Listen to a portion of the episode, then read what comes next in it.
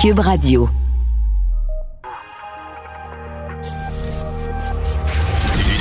Du, Trisac. L'original. Radio.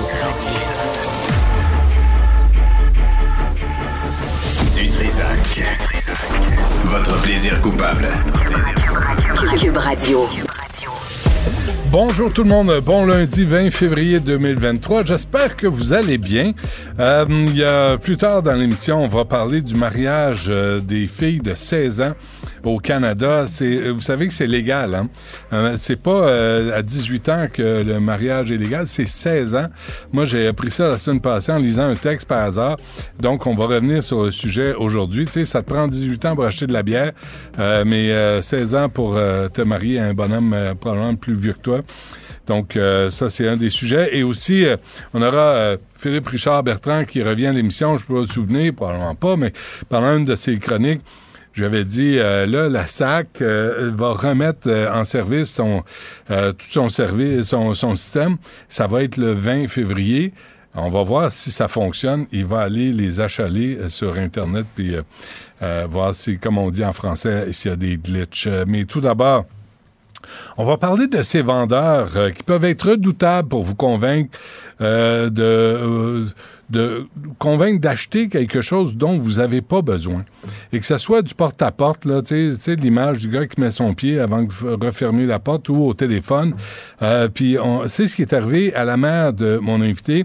Euh, je connais son identité, mais on, va simplement l'appeler euh, Stéphanie, qui est prof en passant. Stéphanie, bonjour.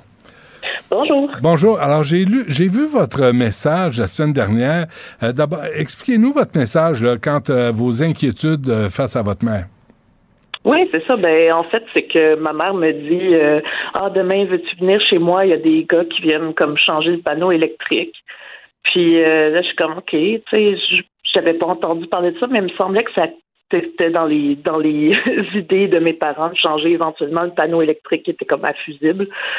Puis euh, c'est comme en continuant de parler que là, elle me dit Ah, il y a une madame qui m'a appelé, je ne sais pas si c'est relié, mais là, elle m'a dit qu'elle m'envoyait un gars. Puis là, dès qu'elle m'a dit ça, j'ai fait OK, mais toi, t'es as-tu appelé? Mm-hmm. Elle me dit non, tu sais. Fait que là, je comme là, je commence à trouver ça bizarre. Puis elle m'explique qu'il y a un gars qui est venu la veille. Fait que ça, c'était mercredi dernier. Puis qu'il allait venir vendredi, deux jours plus tard, pour modifier euh, le panneau. Puis là, j'ai immédiatement, j'ai comme trouvé ça super louche. Puis j'ai dit, OK, tu m'envoies tout de suite toutes les informations. Puis j'ai pas mal confirmé mes soupçons parce que. OK, mais attendez, attendez, Stéphanie, avant d'aller là, parlez-moi de votre mère, là, parce que souvent on a des images de personnes un peu plus âgées, là, tu sais, qui se laissent intimider. Ou euh, Parlez-nous de votre mère, là. Est-ce que est-ce que c'est le cas? Ben, en fait, ma mère est comme, elle a toute sa tête. Ouais. Euh, c'est une personne qui vit seule depuis quelques années. Donc, euh, mon père est décédé, puis euh, elle a comme pris en charge un peu tout ce qu'elle faisait pas avant. Donc, je l'ai trouvée comme vraiment forte euh, mm-hmm. à partir de là. Puis, ben, comme dernièrement, elle se sentait moins à l'aise avec ces choses-là. Tu sais, elle dit ah, on dirait que je cherche sur Google, puis il y a personne qui, comme pour réparer telle affaire à qui je peux faire confiance, tout ça. Fait que moi, j'avais pas peur pour elle dans ces situations-là. Mais tout d'un coup, comme elle me dit ça, puis là, je trouve ça super louche. Puis ma mère est comme vraiment euh, d'habitude craintive. Donc, elle ouvre pas la porte à n'importe qui, elle répond pas au téléphone. Puis elle m'avait dit qu'elle avait dit à la femme au téléphone Je veux rien savoir, rappelez-moi pas, envoyez personne. Hmm. Puis finalement, ben comme le résultat de ça, c'est que euh, elle me dit je me sentais comme coincée quand l'homme était là. Hmm. Elle se sentait coincée, puis elle, savait, elle dit j'essayais de lui donner des arguments contre ce qu'il me disait, mais ça marchait pas. Il y avait tout le une réponse. C'est de la vente à pression, là, ce que votre mère a subi.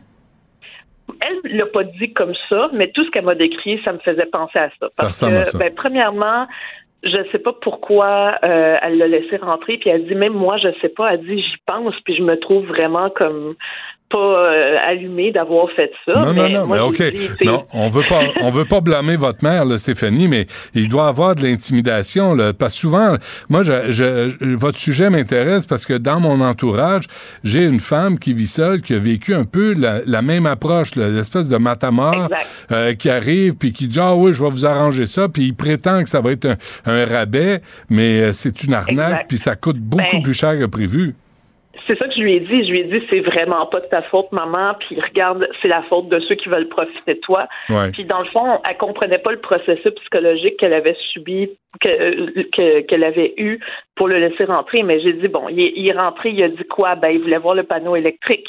Puis là, ben, évidemment qu'il a vu la maison, puis il s'est dit, Hum, c'est une maison de telle année, ça doit être assez vieux. Fait que peut-être que en dedans, le panneau électrique est assez vieux pour être changé. Elle l'a fait rentrer, elle lui a montré le panneau, puis c'est là qu'il s'est mis à utiliser des tactiques comme moi, je considère que c'est des tactiques de peur. Donc, votre assureur voudra pas vous payer s'il arrive quelque chose, ça peut prendre en feu, tout ça. Et puis après ça, il faisait semblant de recevoir, mais en tout cas, ma mère dit, d'après moi, il faisait semblant, là, ça se pouvait pas qu'il en reçoive autant, mais il recevait des appels comme si c'était un homme important. Là. Ah oui. Et puis, euh, le summum, c'est qu'il dit si vous acceptez pas de signer, il va falloir que je rédige un rapport. Mais là, moi, quand elle Ah. me disait ça, j'étais comme mais c'est qui eux autres? Tu sais, c'est le gouvernement. Qui est allé te voir? Puis elle me dit ben, c'est une compagnie, là. Puis dès que ça a fait ça, j'ai dit quoi?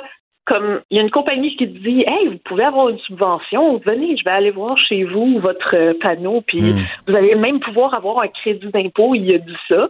Là, j'étais comme, non, non, ça marche pas comme ça, du tout.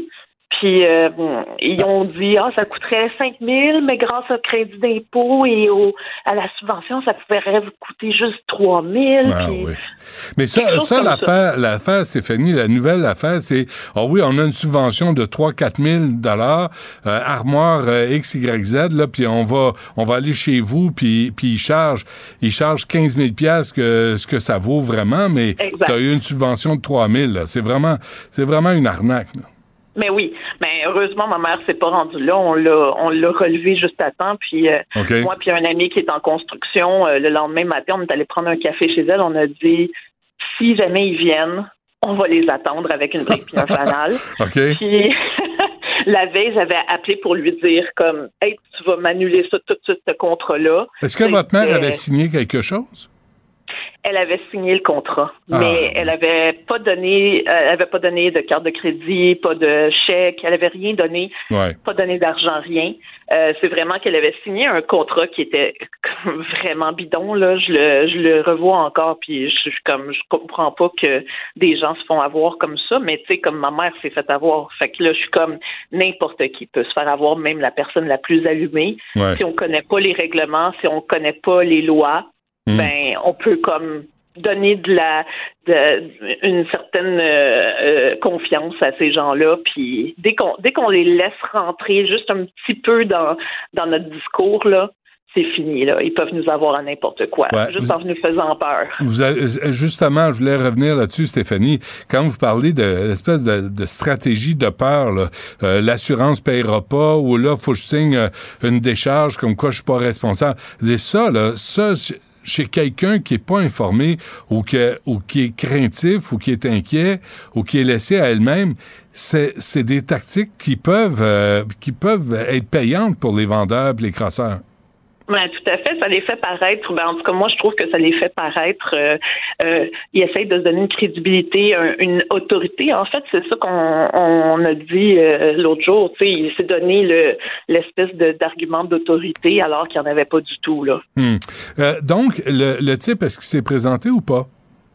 Il s'est pas présenté le vendredi, on était là. Parce que la veille, je l'ai appelé pour le forcer à annuler le contrat.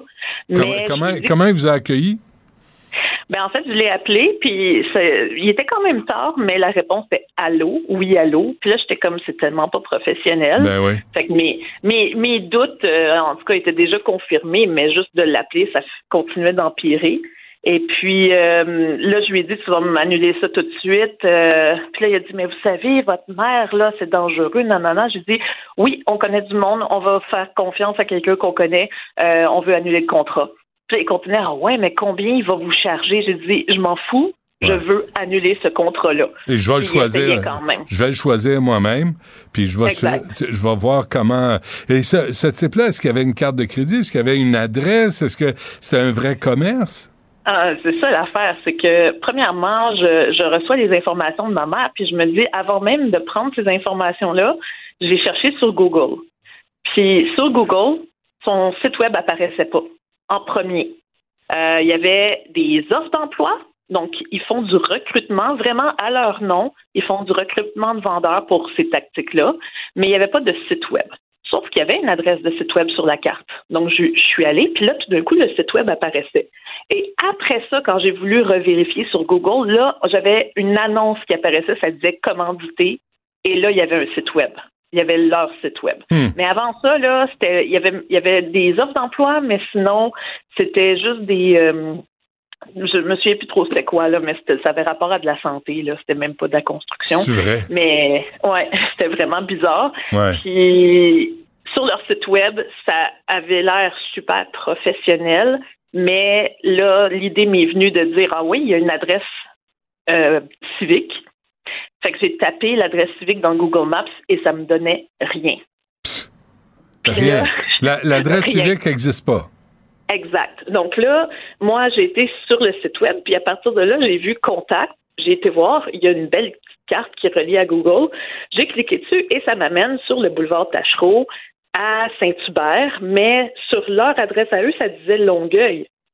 Mais c'était comme, c'était censé, c'était écrit Saint-Hubert sur Google Maps et c'était entre l'épicerie Couinard, comme qui est une euh, épicerie, ça fait longtemps que le bâtiment est là, mais ça a toujours été une épicerie, puis à côté, c'est un garage. Puis, à part ça, il n'y a pas de bureau à deux étages, mais sur leur adresse, c'est 18 204 ou quelque chose comme ça. Des crosseurs.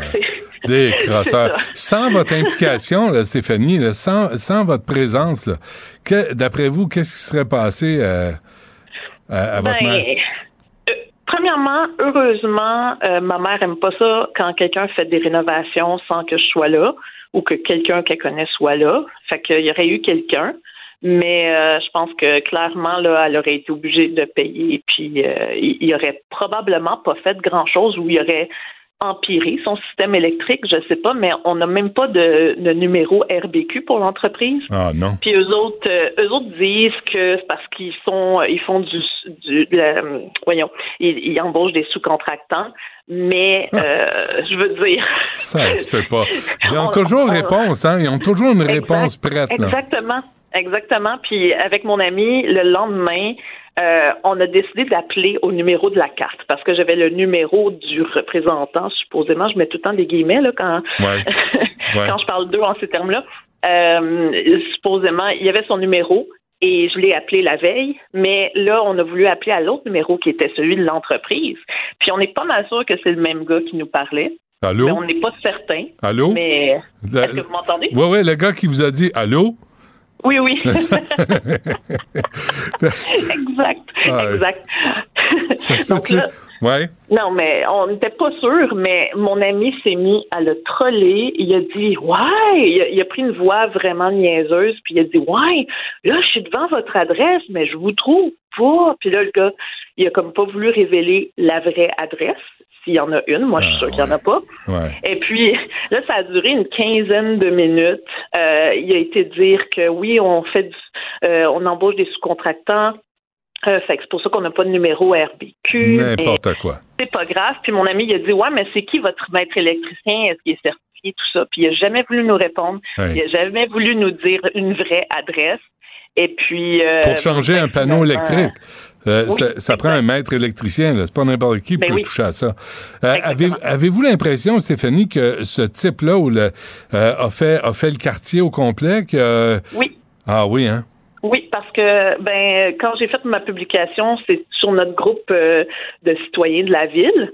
Puis, dans le fond, il y a beaucoup de gens qui m'ont répondu. J'ai eu comme au-dessus de 70 réponses. Hmm. Moi, je savais déjà que c'était de la fraude, mais je voulais voir s'il y avait des idées, puis ils m'en ont donné plein. Ils ont dit appel à l'Office de la protection du consommateur, ils ont dit as-tu vérifié le registre des entreprises, tout ça?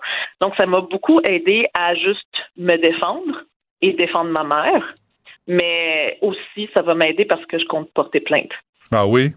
Bon, ben écoutez, euh, Stéphanie, restons en contact. Euh, tenez-nous au courant. Là, si vous portez plainte, quelles sont les démarches? Parce que je pense que ça peut intéresser bien, bien des personnes qui se sont fait intimider ou charmer euh, ou pousser dans un coin là avec toutes ces stratégies de bullshit, de marketing, puis de, de campagne de peur pour, pour intimider des, des personnes âgées ou des femmes seules ou des hommes seuls là, qui ont pas, qui sont pas bien conseillés à, payer pour des services ben, trop chers pour ce qu'ils devraient payer.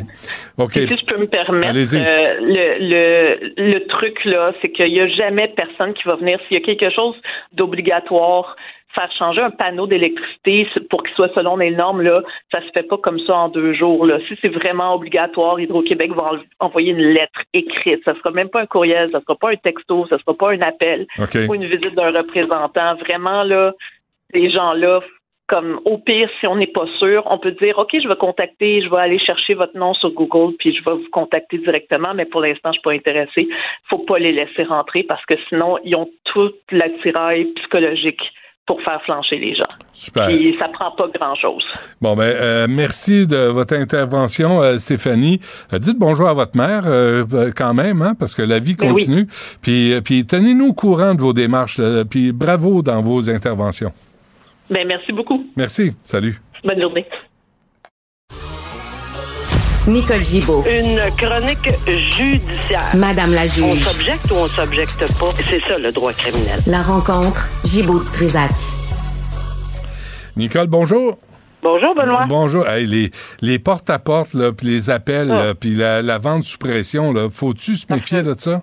Affreux, affreux. Euh, puis c'est surtout évidemment les gens les plus vulnérables parce que je pense que plusieurs personnes, entre autres moi, toi, puis d'autres qui qui, qui, qui ont peut-être plus de force euh, ouvriraient même pas la porte, là, puis euh, il y aurait à peu près un quart de pouce avant qu'ils... Euh, bon. Ah, mais ils sont bons quand même, Nicolas. Je sais qu'ils sont bons. J'en ai vu à court. ils sont moins bons. Quand ils sont rendus à cause, ils sont moins bons. Mais quand ils sont tout seuls, ils jouent les matamars, surtout avec des femmes seules, là, ah, là, là ils emmènent large.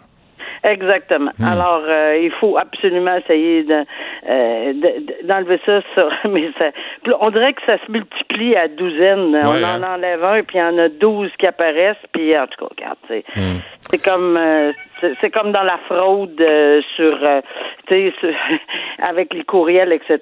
on a beau essayer de dire, mais écoute, c'est ça. Méfiez-vous, méfiez-vous tout le temps. Absolument. Malheureusement. Le Québécois Gary Arnold, Nicole. Oui, ben ça, 12 jours de délibéré, c'est long, là, un, délibéré euh, pour arriver à cette décision-là. Euh, là, on va juste faire un petit rappel. C'est des Québécois, euh, c'est un Québécois, pardon, Gary Arnold, qui a été déclaré coupable d'avoir participé à un enlèvement d'un couple euh, septuagénaire. Là, maintenant, le monsieur est décédé, par contre, mais la dame était, était présente, est toujours en vie. Mais les autres, ils ont été kidnappé dans l'État de New York en septembre 2020.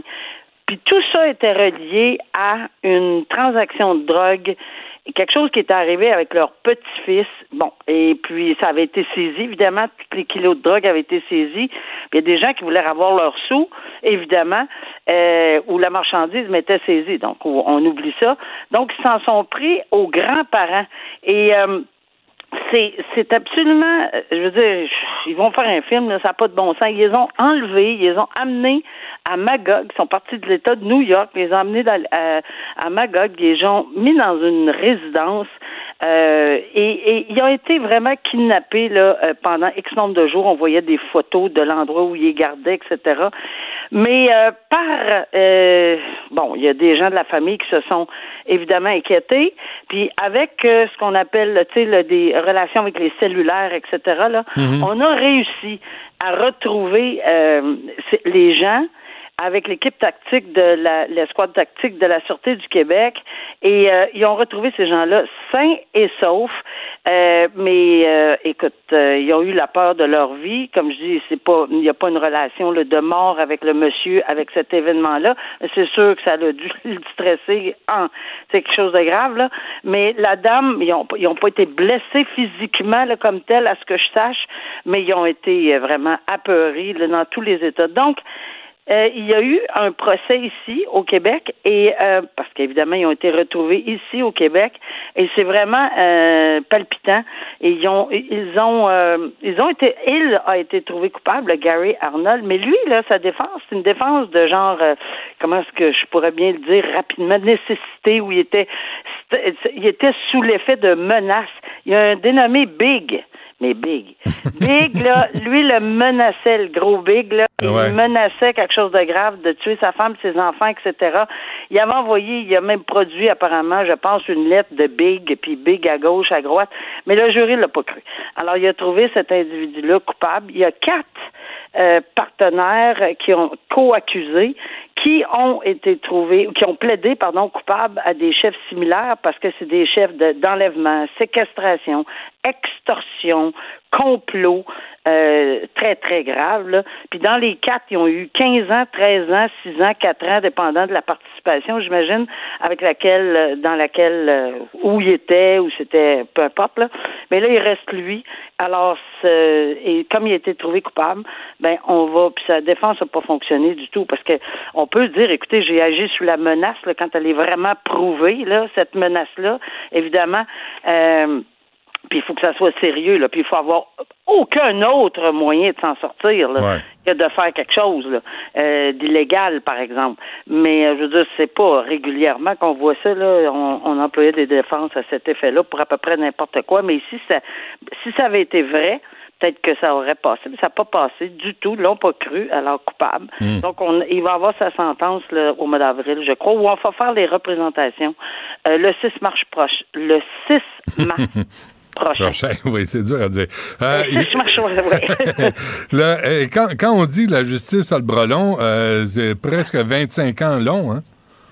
Ben, ça, c'est vraiment euh, très intéressant parce que souvent, oui, on l'a vu dans Grenon, là, qui, va, qui est accusé de meurtre, là, pour euh, euh tentative de meurtre également, là, à Québec, là, pour euh, là, ici, c'est tentative de viol, etc. Là, sais, avec le monsieur en question qu'ils ont retrouvé 22 ans plus tard.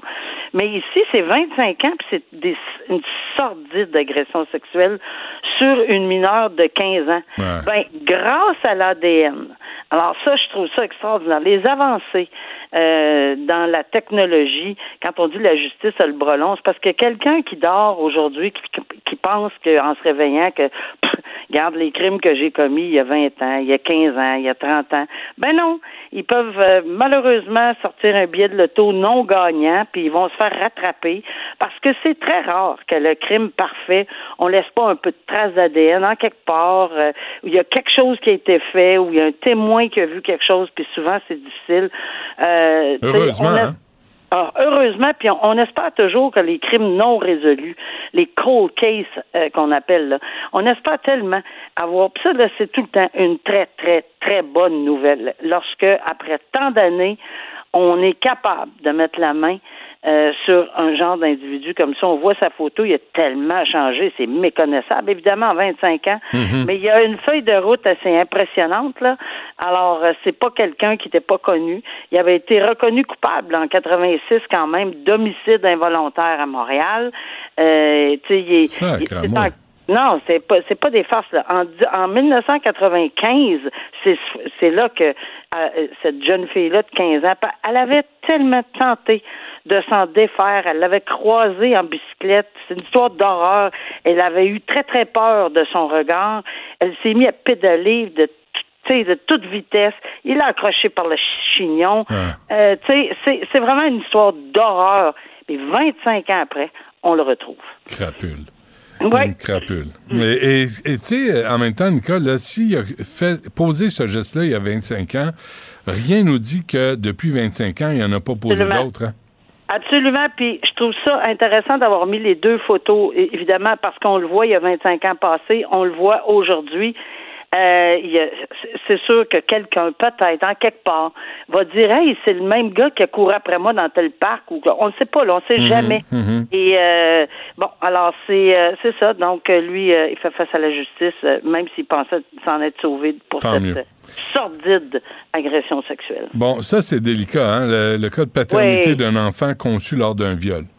C'est vraiment, vraiment délicat. Et, et moi, je, tu sais, souvent on, critique les politiciens, on fait ci, on fait ça, puis bon, je c'est pas moi qui va faire euh, euh la, c'est pas pour ça que je dis ça, mais c'est parce que je trouve c'est un beau geste quand même euh, de, du ministre de la Justice quand il a euh, appelé directement, parce qu'on peut pas, on peut pas la nommer là, mais on l'appelle Océane là-dedans là. il a été particulièrement touché, le ministre de la Justice, par son histoire, parce qu'il a été violé cette fille-là, euh, très jeune aussi, et euh, un autre viol sordide. Et mais elle est malheureusement euh, pour, dans cette situation-là, elle a été elle a été enceinte de ce viol. Alors c'est le viol, c'est le résultat du viol, mais elle n'a pas voulu.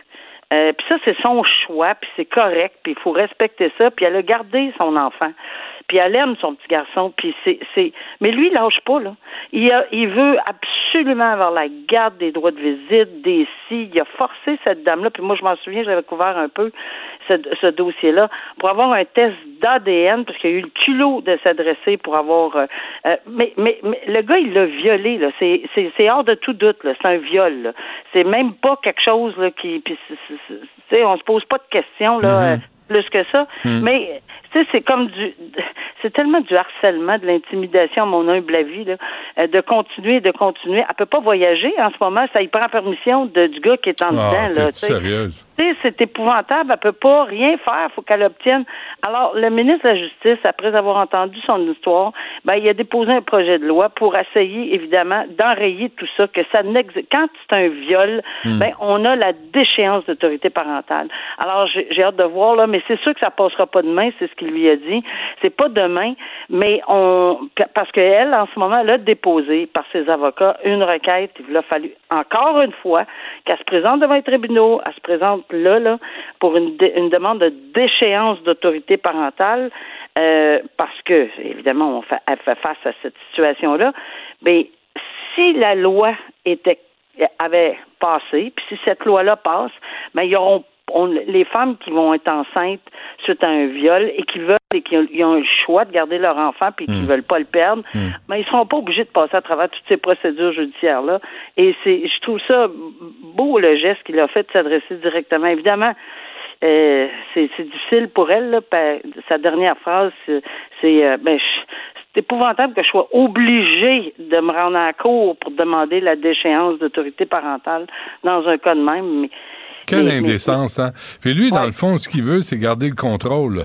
Garder le contrôle sur cette femme-là, puis sur l'enfant, euh, alors qu'il devrait pas en avoir. Là. Non, il devrait absolument pas en avoir. Puis évidemment, euh, dans les circonstances, si, si la déchéance d'autorité parentale passe, ben tant mieux pour elle. Mais euh, il va y avoir une question de temps. Ça va être la course à la montre pour savoir si le projet de loi va tomber avant. parce que c'est sûr que où est-ce qu'on va tracer la ligne, c'est vrai qu'il va y avoir des enjeux, là, parce que c'est sûr qu'on va se poser, et avec raison. Avant, on ne fait pas juste écouter une histoire euh, de quelqu'un, déposer un projet de loi pour régler la situation. Il faut quand même le débattre, l'expliquer. Puis il y en a qui ont des yeux très, très et des oreilles perspicaces dans ces projets de loi-là, puis ils disent oui, mais, oui, mais. Puis il faut, il faut, il faut évidemment pas causer un problème en plus du problème qui existe présentement, mais essayer de, de voir pour le futur. Hmm. On se statue, Nicole Gibault. Merci. Oui. À demain. Au revoir. Du Trisac. Même si tous les chapeaux lui font, il ne parle jamais à travers son chapeau. Vous écoutez Du Trisac. La rencontre Martino du Trisac. Ah, ça, ça regarde mal. Ça regarde mal. Il commente l'actualité dans le calme et la sérénité. Arrête de te plaindre, arrête de chialer. Une génération de flambous, de mollassons. Des propos sérieux et réfléchis. Tu me niaises-tu? Ben oui. Brut de bouche. la sagesse en bouteille. Monsieur Martineau, bonjour. Salut. As-tu vu? Quoi? Vas-y. Euh, as-tu vu qu'il va y avoir un sommet? ça, c'est une niaiserie. Ben un sommet, une centaine de promoteurs immobiliers, d'entrepreneurs, d'experts et aussi le ministre des Transports. La Ville de Montréal tiendra un sommet sur les chantiers promis depuis cet automne par l'administration Plante. Et tu es en train de me dire que finalement, ça va se régler? Il va y avoir la circulation fluide? Euh, On parle beaucoup de fluidité ces temps-ci. Tout est fluide. Toi, t'es fluide. Moi, je suis fluide. T'es fluide? Toi aussi? Non? Oui. Mais, ben- Madame, Madame Plante disait Je suis la mairesse de la mobilité. Ben, moi, j'ai mangé des pruneaux ce week-end, fait que j'étais très fluide. J'étais très, très Merci fluide. Le détail, bon Mais euh, euh, donc, Montréal va enfin être fluide. Oui, nous sommes conscients, écoute, c'est Luc, Luc, Rabouin, responsable de développement économique commercial de la ville, euh, nous sommes conscients que la gestion actuelle des chantiers à Montréal peut être plus efficace. Hein? Ça, allez voir, ça s'appelle un euphémisme euphémisme. Ça, c'est comme, on réduit l'importance de ce qui est dit, là. C'est un euphémisme. Parce que ces hosties de chantier sont tout croche, c'est n'importe quoi. Et le rapport sur les chantiers, c'est la Chambre de commerce qui l'a mené, pas la Ville de Montréal. Tu te souviens, là, 94% des rues à Montréal avaient été bloquées pour des travaux, 27% des chantiers avec des comptes étaient inutiles. Pas la ville, Chambre de commerce. Parce qu'eux autres, ils savent pas là, que ça Puis ils bloquent des grandes artères. Les automobilistes, dans ce temps-là, prennent des petites rues, sont habitués de rouler vite dans les grandes artères, roulent vite dans les petites rues, frappent du monde. Arrivent des accidents. Mais c'est ça, là, ils viennent d'allumer en disant hey, peut-être qu'il faudrait mettre tout ce monde-là hmm. ensemble pour qu'on puisse se parler. Un sommet. Fait que là, tu dis, OK. Mais ça sera pas à Montréal, parce que c'est impossible de se parquer à Montréal. Non, ça va se passer à Laval ou à 10 Ben oui. Mais, mais t'as vu la COP 15, là, sur la biodiversité qui a eu lieu en anglais à Montréal? T'as vu comment ça s'est amélioré depuis qu'il y a eu ça? Ben oui. Tu, on, on, le constate. Le canal Rideau, canal Rideau, patrimoine mondial, a pas ouvert cette année. Il fait pas assez froid. Ça prend deux semaines de moins 10 à moins 20, pas assez froid. C'est est-ce que c'est un indice? Est-ce que c'est un détail? Fait que, bref, ça va prendre un, sommet pour parler des chantiers. Dire, ce serait une bonne idée de coordonner les chantiers pour pas, mettons, qu'il y en ait trois sans même rue. Ouais. Puis si t'en ouvres un, si t'en ouvres un, ferme-en un avant. T'en ouvres pas si t'as pas fermé les précédents. Mais ça n'a pas l'air. Il y a un conservateur, euh, Rodolphe Ossini, un ancien stratège conservateur qui écrit aujourd'hui dans Le Devoir sur l'ingérence de la Chine dans notre élection. Oui. Et il dit, selon le CRS, le Parti libéral du Canada est devenu le seul parti que la République populaire de Chine peut soutenir. C'est ça qu'ils ont dit là-bas. Ils ne voulaient pas que ce soit les conservateurs parce qu'ils ont dit si les conservateurs gagnent les élections, ils vont être durs envers nous autres. Ils vont adopter la ligne dure. Nous autres, on veut que ce soit le Parti libéral. Donc, euh, il y a des gens qui ont fait des contributions qui ne devaient pas faire des contributions, etc. Donc, euh, et paraît-il que peut-être Trudeau le savait, ça, qu'il avait l'aide des Chinois, et il n'a rien dit, il n'a rien fait parce que ça l'aidait. Euh, il faut que je te reprenne. Il faut, faut, que je te reprenne. Souviens-toi, c'est dommage parce qu'y avoir pensé, on l'aurait sorti, quand Justin Trudeau a félicité la Chine. Oui. Comme quoi, sous une dictature, on arrive à faire bouger les choses puis à travailler plus vite. Tu te souviens qu'il a dit ça? C'est en 2018, je, je, rêve Et son frère, son frère avait fait un documentaire aussi, je pense, sur euh, la, Chine en disant c'est fantastique. son, son frère ben très pro-chinois. Ben son père était très pro-chinois ben aussi. aussi. Donc, euh, donc, la Chine a dit on va l'avantager. Et euh, est-ce que ça a fait une différence? Probablement pas. Mais sauf que lui, il savait. Mm. Il a rien dit. Écoute, dans n'importe quel autre pays normal, tu perdrais ta job. Vraiment, là, il devrait perdre sa job. Mais ça en prend combien? Il n'y a rien qui coule. Il n'y a rien qui colle ben sur lui. Ben non. Ça en prendrait combien il y a des délais interminables dans le traitement des demandes d'immigration, interminables. Il y a des problèmes d'éthique, esprit. Il y a plein de problèmes. Le chemin Roxham, il fout rien. McKenzie, 100 millions de contrats, des contrats jusqu'en 2100. Et le chiffre là, sur lequel je ne suis pas revenu encore, là, que j'ai lu, j'ai vérifié, l'actualité, journaux euh, Nation Post, 2021-2022, le gouvernement fédéral a donné pour 11,8 milliards de dollars en consultants, tout en augmentant la fonction publique au fédéral. Et ajoute à ça trois blackface écart de. Écart. C'est un écart. Si, un policier n'a plus le droit de s'amuser. Ben oui, puis de, hein? se transformer. Puis euh, une chambre à 600 pièces euh, la nuit. 6 000 euh, la nuit, excuse-moi. 600 ben pièces c'est le genre de chambre que tu prends toi. Ben 6 000 dollars la nuit pour les funérailles de la reine Elisabeth. Et, écoute, ça ne fait que s'accumuler et ce gars-là est encore en poste. Mm ouais. Il n'y a aucun problème. Non, non, il n'y en a pas. Puis là, François Legault s'est fâché puis là, il a dit continuez à envoyer les, migrants partout dans le reste du Canada. Puis payez donc les comptes qui remontent à 2021, 2022. Tu sais, là, le donneur de leçons devrait commencer à donner l'exemple. Justin, As-tu remarqué, paye tes là, comptes, paye tes dûs. quand c'était un problème du Québec, le chemin Roxham, le pays s'en crissait totalement. Ah, les Québécois. Là, soudainement, ils se rendent compte que, hey, attends une minute, là, il y a des immigrants qui viennent chez nous. Oh, attends une minute, on va fermer ça, cette affaire-là. Là, Hmm. Ben oui. là ils viennent d'allumer, là. Puis là, soudainement, tu sais, vraiment. On a beau râler, on a beau chialer, on a beau tout faire tout ce qu'on veut. Je, te- je, je ra- je nous rappellerai collectivement que Mme El Gawabi est en poste.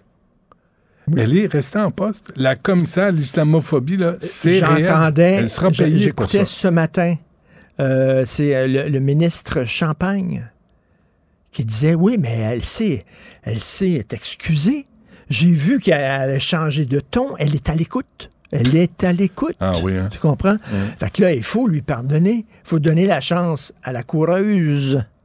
Mais euh, elle a traité, ça, ça, ce que les gens ne savent pas, elle a traité Mme Mi, Mi, Aledji Mi- Misham, j'ai pas son nom, une Iranienne, américaine, qui combat le régime iranien. Kashan Manji? Non, non. Une, une journaliste, là, je l'ai dans mes. Je la suis sur Twitter là, parce qu'elle amène, amène le combat, là, amène le combat de la liberté des Iraniens, des Iraniennes. Et euh, Mme Gawabi l'a traité d'islamophobe. Non. Je te jure. Demain, je te reviens avec les détails. Je te le dis, mais je l'ai, je n'ai parlé un matin. Mais tu sais qu'elle, c'est la prochaine, la premi- première chose qu'elle va faire Ouais. quand elle rentre dans le bureau, c'est qu'il va falloir maintenant qu'il y ait des formations pour sensibiliser les gens à l'islamophobie dans les entreprises, Ben ouais. puis dans les ministères, Mhm. puis tout. euh, Puis là, il faut, parce que, tu sais, on est tous méchants, puis tout ça, là, fait qu'il faut maintenant qu'ils nous, ils nous éduquent, Comme, nous- comme nous qu'ils apprennent. C'est pas du woman's hein. planning, ça? Ben. C'est drôle, quand un homme explique planning. quelque chose, c'est épouvantable, c'est un mansplaining. Mais quand une femme t'explique comment couper des légumes parce que tu le fais mal, ça c'est correct. Parce qu'elle elle sait. Mm. Tu comprends? C'est pas du woman's planning. Mhm. mais quand un gars ose dire ça en disant non, je m'excuse, mais tu l'as mal vissé, Ça va, le, mais ça va revenir, là. Tu sais, c'est- un balancier là, qui est en train de capoter. Puis là, il va, on va revenir à un bon sens collectif, là, où tout le monde a le droit de parler. Tu sais, tout le monde a le droit de s'exprimer. Là, ça a l'air qu'il y a quelqu'un, quelque part, je sais pas qui, qui détermine lui ou elle a le droit, puis lui ou elle a pas le droit. Yel. D'ailleurs, j'ai appris à, à- à Mathieu Bocoté l'autre jour, je lui disais, Yel, c'est bien beau, Yel, mais mettons, Yel, tu trouves que cette personne-là a un physique agréable. Mhm. Yel beau ou Yel est belle? Et j'ai lu, c'est bello qu'il faut euh, utiliser. B-E-L-L-E-A-U. Donc, il faut utiliser Y- Yel est bello. Moi, je pense que Yel est c'est- bello. c'est ferme ta gueule. Parce que t'as pas le droit de dire que quelqu'un est joli aujourd'hui. Mais dis Mettons si cette personne-là est grande. Mm. Belle et grande. Alors donc, si on dit bello, on dit grando, granda. Un bello grando yel. Il faut, Mais, mais il faut- yellow puis grando, c'est masculin. Yellow, Te souviens-tu Claude Gauvreau, le poète? Il avait, il avait, Ouais. il avait euh, inventé une langue, c'était. Ouais, mais c'est un peu ça, je comprends. comme ça. En passant, euh, t'as vu qu'à Montréal, on veut bannir les, les cuisinières au gaz? Mais on utilise le gaz pour faire fondre la neige. Exactement. À la place Versailles. C'est exactement ça. Fait que là, t'as une espèce de grosse piscine, ça marche au gaz naturel, On fait fondre la neige. on fait fondre la neige parce qu'à fond, là, il pleut, là, dehors. Pendant ce temps-là, ils nous regardent au gouvernement et ils disent la sobriété énergétique. Prends des douches froides. Ils disent ça aux gens. Ouais, ouais. Puis couche-toi avec un chandail de laine. Puis- Mais pendant ce temps-là, on fait fondre de la neige. On est le 20 février, il fait 5 dehors. On est le 20 Ben, février. il va faire moins 11. Oui, mais pendant quelques jours. Non, non, moi, j'ai l'hiver. Mais ben, parce que le 20 février, il est censé faire fret un peu. Tu sais, juste un peu. Là, il fait 5. Fait que là, la place Versailles dit non, nous, on va brûler la neige. Parce que ça fond pas assez. Il n'y a plus d'hiver. C'est bon. C'est euh, c'est brillant. C'est quelque chose. Ils, vont, que- ils font brûler la neige. J'avais pas pensé ça, moi. Ouais, ouais, ouais. Je, me met- je me disais, où ils mettent toute cette neige-là? Mais ils la font brûler. Bon, ils font brûler, puis après, ils, la- ils laissent couler ça Et dans pendant les ce temps-là, ils égouts. nous regardent et ils disent, couchez-vous dans un sac de, de- de couchage. Oui, c'est ça. Bon, fait que ça ressemble à ça euh, aujourd'hui. C'est ça? Ouais, tu vas, te- tu vas regarder. Ce soir, as-tu as-tu changé ton forfait? Non. As-tu enlevé le, le poste américain que tu regardes Non, jamais pour mettre pas. euh, moi et compagnie? toi? Pas. Quand Pas- j'ai pas- des pas- affaires, tu pas pour pas. moi. Ben, c'est pour encourager pas, l'équipe. C'est pour encourager l'équipe. T'es pas dedans. Tu- Non, c'est de l'apocalypse ce soir. T'es pas dedans. Toi, c'est l'immortalité. C'est là où t'es drôle. Ben, je me regarde pas. T'as pas... Ben non, je te demande pas de le regarder, je te, fais- je te demande juste de t'abonner. Je suis encore là si tu le regardes. là. Faut payer pour voir ça. Ben non, tu fais juste changer. Enlève un poste que tu regardes jamais. Ah, ah, A&E. Moi, à un moment donné, j'étais sur A&E, je me suis rendu compte qu'il n'y a rien de bon là-dessus. Arts and And, uh, and Entertainment. non, c'est juste euh, du euh, TLC, là. Le TLC. The là, Learning était- Channel. Non, J'ai jamais rien appris en Non, regardant The TLC. Killing Channel. Ça s'appelle The Learning Channel Ben et j'ai jamais rien appris. Fait que vous en avez un, un, un poste, là, que vous Toi, c'est regardez sur jamais. moi et compagnie. Moi, sur moi et compagnie. Et sur Moi et c'est compagnie, des tu Québécois vois, qui travaillent. Il y a des gens avec de la compagnie. Oui. Donc, ça porte son nom. Ben oui.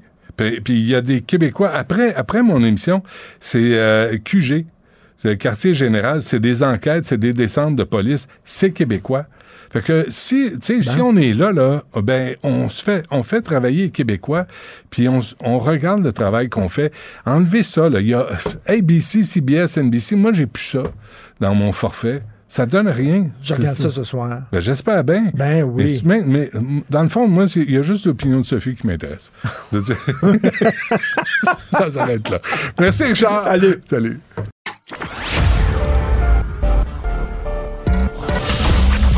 Du peuple qui monte au front pour le peuple. Le Robin des Bois des temps modernes. Du Trisac. superbe, sublime, merveilleuse.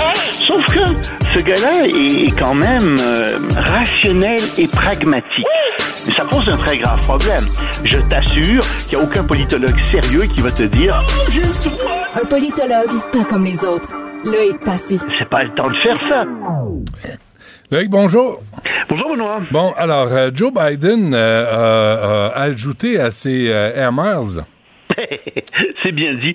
Mais il n'a pas vraiment fait une visite surprise. Tout le monde savait qu'il s'en allait en Europe et que comme c'était le premier anniversaire de la guerre en Ukraine, ben, il y avait de fortes chances qu'il se rende en- à Kiev et, et c'est ce qu'il a fait. Euh, bon, on a dit que oui, il y avait une visite, qu'elle serait annulée. Bon, finalement, euh, il a fait sa visite. Il a averti aussi les Russes de manière très intéressante et les Russes ont fait décoller de Biélorussie un MiG euh, avec euh, à son bord des missiles hypersoniques, ce qui est très très intéressant. D'abord parce qu'il a décollé non pas de Russie, mais de Biélorussie, en voulant dire attention aux Américains, attention, la Biélorussie est de notre côté et elle pourrait se mêler au conflit. Et surtout, et surtout, on sait que vous êtes là, d'accord, vous nous avez averti que, euh, que le président américain allait faire une visite, mais c'est parce qu'on le veut bien, parce que si on voulait, on pourrait envoyer euh, un missile hypersonique et vous ne pourriez pas l'arrêter. Théoriquement, il n'y a aucun moyen d'arrêter en ce moment un missile hypersonique. Euh, je t'ai déjà dit, je suis pas dans le secret des dieux, mais à mon avis, ça s'arrête pas ces missiles-là. On n'a pas la technologie pour le faire, personne là pour le moment. Mais donc, euh, tu Mais, vois mais ici- excuse-moi, Loïc, mais la, la Corée du Nord a de la misère à nourrir sa population. Comment se Ouais. fait qu'ils se payent des, des missiles transcontinentaux de, de- de ce genre-là? Oui, mais ils sont en adoration devant. Là, là, on parle de la Corée du Nord, mais la Corée du Nord est en ador- donne en adoration la famille de Kim Jong-un. Euh, c'est pour ça que euh, ils ont présenté euh, sa fille il y a une semaine euh, à- à- au bon peuple. il y a presque plus qu'une semaine, il y a une dizaine de jours, parce que ça va probablement très mal et que l'adoration est très forte. Tu sais, c'est, c'est comme une secte. Hein, c'est comme dans n'importe quelle secte religieuse. Quand ça va mal dans la secte, ben tu, tu fais des fêtes religieuses, tu augmentes la- l'adoration religieuse et euh, les gens se taisent et euh, continuent à suivre. C'est un peu ça qui se passe en Corée du Nord. Mais ce qui se passe par contre en Ukraine en ce moment, c'est que pour y revenir, Ouais. euh, c'est que tu as les, les Ukrainiens qui donc ont reçu cette visite de Biden qui est très symbolique. C'est quand même le président américain qui a mis les pieds sur le territoire ukrainien, territoire que théoriquement la Russie aurait dû conquérir avec son armée. Elle s'attendait à avoir une guerre très rapide. Donc symboliquement c'est très fort. Et c'est pas juste symboliquement que c'est fort. Il est arrivé avec un demi-milliard de dollars d'aide supplémentaire en armement de toutes sortes, de l'armement en particulier pour descendre les avions qui pourraient survoler, euh, ennemis qui pourraient survoler l'Ukraine, et, ainsi, les drones et, ainsi de suite. Donc, euh, c'est très très fort comme message, et euh, je suis pas sûr que, évidemment, ça fait pas plaisir à Moscou, mais il faudra voir aussi le discours de Poutine qui s'en vient. Euh, J'ai très hâte de voir ce qu'il va dire devant la Douma à, l'occasion euh, du premier anniversaire. On va voir où il en est là-dessus. Euh, mais bon, il semble avoir pour le moment les rênes bien en main. Il y a toujours des cracks, il y a toujours des fissures dans son leadership, mais c'est pas assez fort pour le, mettre dehors. Et, je pense qu'il va simplement redoubler euh, de d'ardeur en disant mais c'est la faute des Américains. C'est les Américains qui envoient des armes. Si les Américains et leurs alliés n'envoyaient pas d'armes, ce qu'il appelle l'Occident à tort, euh, s'ils n'envoyaient pas d'armes, eh bien, ben, le, le, conflit serait réglé. En effet, ce serait réglé. C'est les Ukrainiens seraient complètement vaincus et ils occuperaient l'Ukraine. Et quel pays après, on ne sait pas. Donc, j'écoute ça, j'ai hâte de voir ça. Puis il y en a un autre qui va faire quelque chose d'intéressant aussi dans les euh, dans les euh, dans les jours à venir, c'est Xi Jinping. La Chine est supposée proposer un plan de paix. Hmm. Alors ça, c'est extraordinaire. À la, à la Russie et l'Ukraine? À tout le monde. Ah au oui? monde entier. Ah ben. J'ai très hâte de voir ce qu'ils vont dire parce que officiellement, les, euh, les Chinois ont repris la propagande russe en disant que euh, c'est les États-Unis qui envoyaient des armes et qui alimentaient le conflit. Encore une fois, oui, ils alimentent le conflit à ce détail près qu'ils sont du côté des gens qui sont agressés, ils sont au, du côté de l'Ukraine qui se défend euh, et c'est pas du tout la même chose que d'envoyer de l'armement à la Russie. Mais la Chine dit non, non, non, nous on n'enverra pas d'armement à la Russie, on n'en envoie pas. Euh, sais que Blinken est sorti en disant attention là, nous on pense que vous êtes sur le point de le faire. Moi je pense qu'ils le font déjà euh, en sous-main, ça ça m'étonnerait pas du tout qu'on apprenne ça un jour, mais Blinken les a avertis de ne pas faire ça. Et la réaction de la Chine a été très dure. Les Chinois ont dit les États-Unis ne sont pas en position de donner quelque leçon que ce soit à quiconque. Mmh. Donc ils essaient de montrer qu'ils sont indépendants et qui vont arriver à quelque chose. Alors, je te l'annonce, ce plan de paix, là, ça va être un plan de paix qui va aller du côté des Russes. C'est un plan de paix qui va faire satisfaire une grande partie des demandes russes. Et comme les Américains et les Ukrainiens vont le refuser, les Chinois vont dire, bah, puisque vous l'avez refusé, euh, bah, nous, on se sent libre désormais d'appuyer qui on veut, vous voulez pas de la paix, c'est votre faute. C'est mmh. aussi euh, une manœuvre de propagande. Je serais excessivement étonné que ce soit un plan de paix euh, équilibré, euh, qui aille dans un sens ou dans l'autre. De toute façon, en ce moment, les Ukrainiens veulent reprendre tout leur territoire et donc ils n'accepteront pas de plan de paix. De toute façon, les Russes en ce moment veulent prendre tout le territoire ukrainien, enfin Poutine j'entends, mmh. et donc lui non plus n'acceptera pas de plan de paix. Et de toute façon, les États-Unis et, euh, et le, le, le, euh, leurs alliés en général ne veulent, veulent au minimum que les Russes se retirent du Donbass et d'une grande partie de l'Ukraine. La Crimée, c'est peut-être plus difficile comme, comme question, ça pourrait tomber, mais pour le reste, là, c'est revenir au minimum au statu quo ante euh, d'avant donc le déclenchement de la guerre il y a un an, moins les Russes dans le Donbass. OK. Et euh, Loïc, en Belgique? Ben, en Belgique, ça va. On a appris des nouvelles absolument extraordinaires sur le port d'Anvers. Il y a eu, figure-toi, l'année dernière, 110 tonnes, 110 tonnes de cocaïne qui ont été saisies. Je sais pas ce que c'est. C'est la moitié de toute la cocaïne qui a été saisie la même année à travers l'Europe. Et donc, ils se disent, il faut qu'on fasse quelque chose, il faut qu'on durcisse euh, absolument euh, notre port, parce que ça va très très mal. Il faut qu que le port soit plus surveillé. Oui, mais c'est 120 km à surveiller. C'est 16 000 employés à surveiller. Alors, qu'est-ce qu'ils vont faire? Ben, Ils vont, euh, par exemple, utiliser des moyens très, très modernes de détection, des scanners intelligents, et surtout, donc, on va scanner 100% des containers qui viennent d'Amérique latine, par exemple, tu vois. Et l'objectif, c'est de faire tomber le prix de la cocaïne, de faire de priver en fait les, les, les dirigeants euh, des, des euh, dirigeants euh, de ces réseaux de trafic d'au moins 20% de leur de leur de leur argent. Avec les saisies, ils les ont privés de 10% de leur argent et ils s'imaginent que s'ils augmentent davantage, ben, ça vaudra plus de peine de faire du trafic. Mais en même temps, il y a des pays qui protègent les trafiquants, notamment le Qatar. Et la Belgique aussi fait pression sur le Qatar pour que le Qatar euh, ben, extrait euh, des, des, des, gens qui sont euh, au, au, Qatar, qu'il protège finalement, et qu'il les envoie en Belgique, des trafiquants, ou en Europe, tout au Ouais. moins. Mm. Alors il y a tout ça qui joue aussi. Mais là, il y a eu de l'inflation pour la bouffe de 10 J'imagine qu'il y a de l'inflation pour la coke aussi. J'imagine, Ouais. j'imagine, Benoît. Ouais. Je suis pas du tout là-dedans. hein. Je suis assez contre ce genre de choses. Bon, mais bon, il est bon. fort probable que, oui, oui, il est fort probable qu'il y ait eu de l'inflation là-dedans aussi. Qu'est-ce que tu veux? Les pauvres dealers, ben il faut bien qu'ils s'achètent aussi à manger. Ben oui, euh, on- ils font pitié. Merci, Loïc. Oui, on se reparle demain. Salut. Salut, Benoît. Maxime Delan, Déjà un premier événement violent, journaliste à l'agence QMI. ça porte tout à fait la signature du crime organisé. Les faits divers avec Maxime Delan. Avec Maxime Delan. Maxime, bonjour. Salut, Benoît. Ouais, cette euh, femme qui aurait été assassinée par sa propre fille. Ouais. Ça se passe hier après-midi. C'est dans un logement de la rue de Liège, dans le quartier Parc Extension. Les policiers sont appelés là parce qu'il y a des gens qui appellent au 911. Ils disent Écoute, écoutez, il y a une femme qui est en train d'agresser un homme à coups de couteau. Ça crie. Policiers arrivent sur place. Ils trouvent une femme de 26 ans euh, qui serait l'agresseuse dans ce dossier-là. Et le voisin de cette femme-là, un gars de 23 ans, poignardé au niveau de la clavicule. Le gars est transporté à l'hôpital. On craint pas pour sa vie. Et là, pendant qu'ils sont sur place, les policiers questionnent un peu des gens et là, ils obtiennent des informations qui les amènent dans un autre logement du même bloc appartement. Ils rentrent à l'intérieur et ils trouvent une femme de 54 ans avec un couteau planté dans le cou. Hmm. Cette femme-là est la mère de la suspecte qui a poignardé son voisin de 23 ans. Donc, on parle d'une agression armée et d'un possible meurtre, le meurtre qui devrait être confirmé au cours des prochaines heures. Euh, il y a deux, meurtres présentement euh, cette année à Montréal, deux femmes. Déjà quatrième femme qui aurait été assassinée au Québec cette année. Euh, donc, les policiers qui ont passé la, majeure partie de la journée d'hier sur les lieux. Euh, la femme qui pourrait être arrêtée au cours des prochaines heures est encore rencontrée par les enquêteurs des crimes majeurs. Hmm.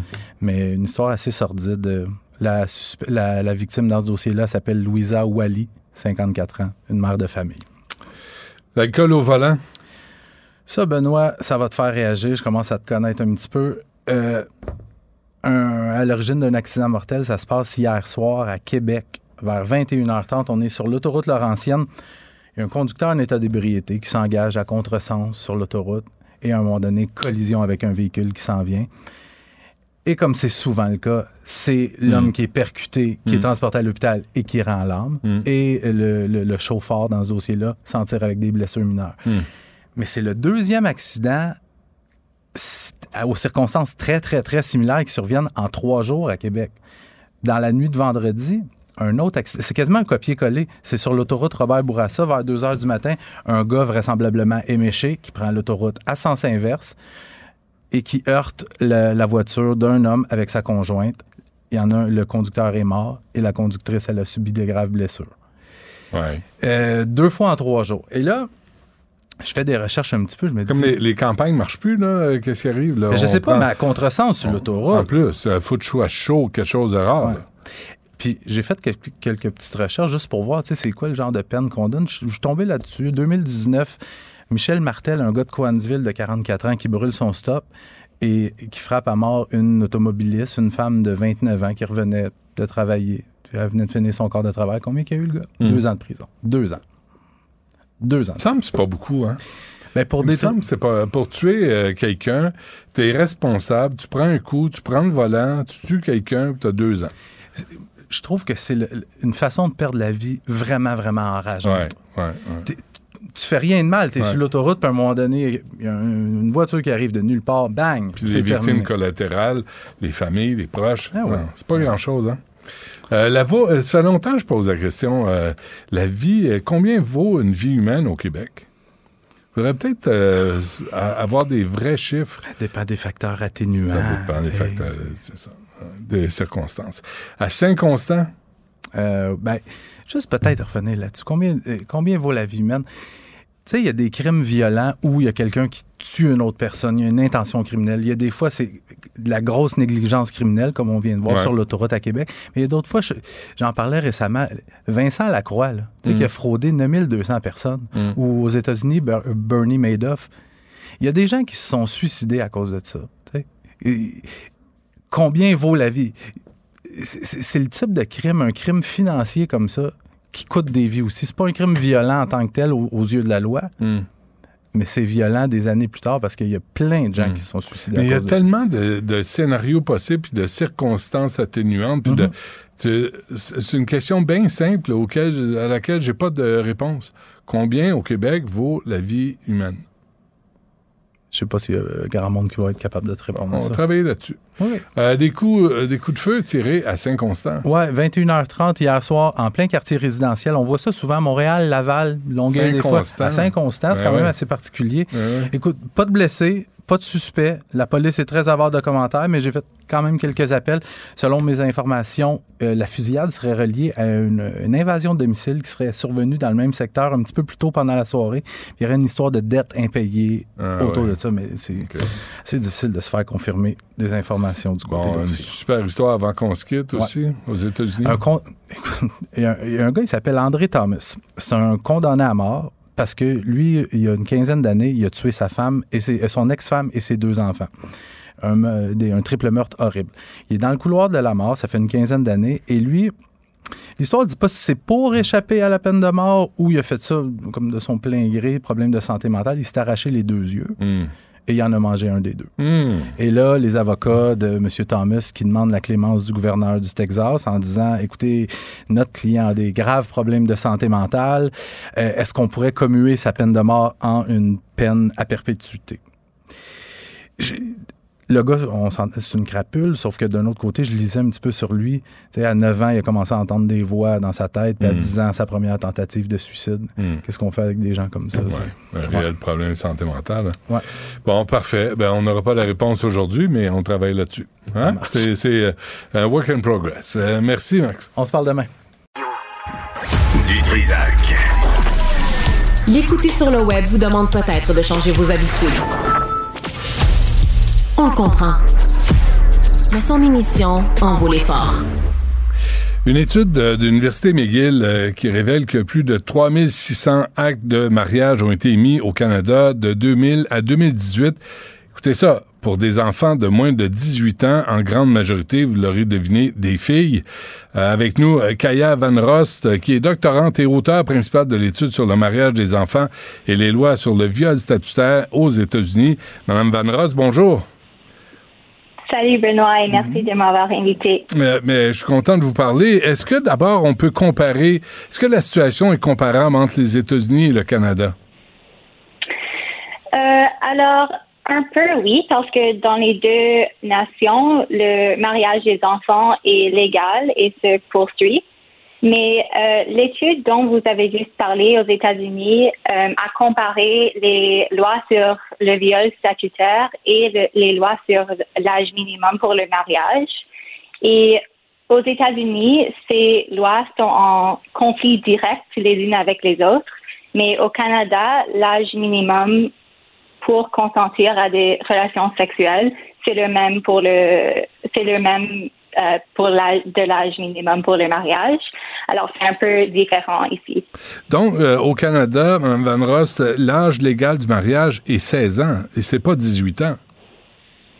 Non, c'est ça. Alors, en 2015, la loi sur le mariage civil a été mise à jour pour fixer l'âge minimum légal du mariage à 16 ans.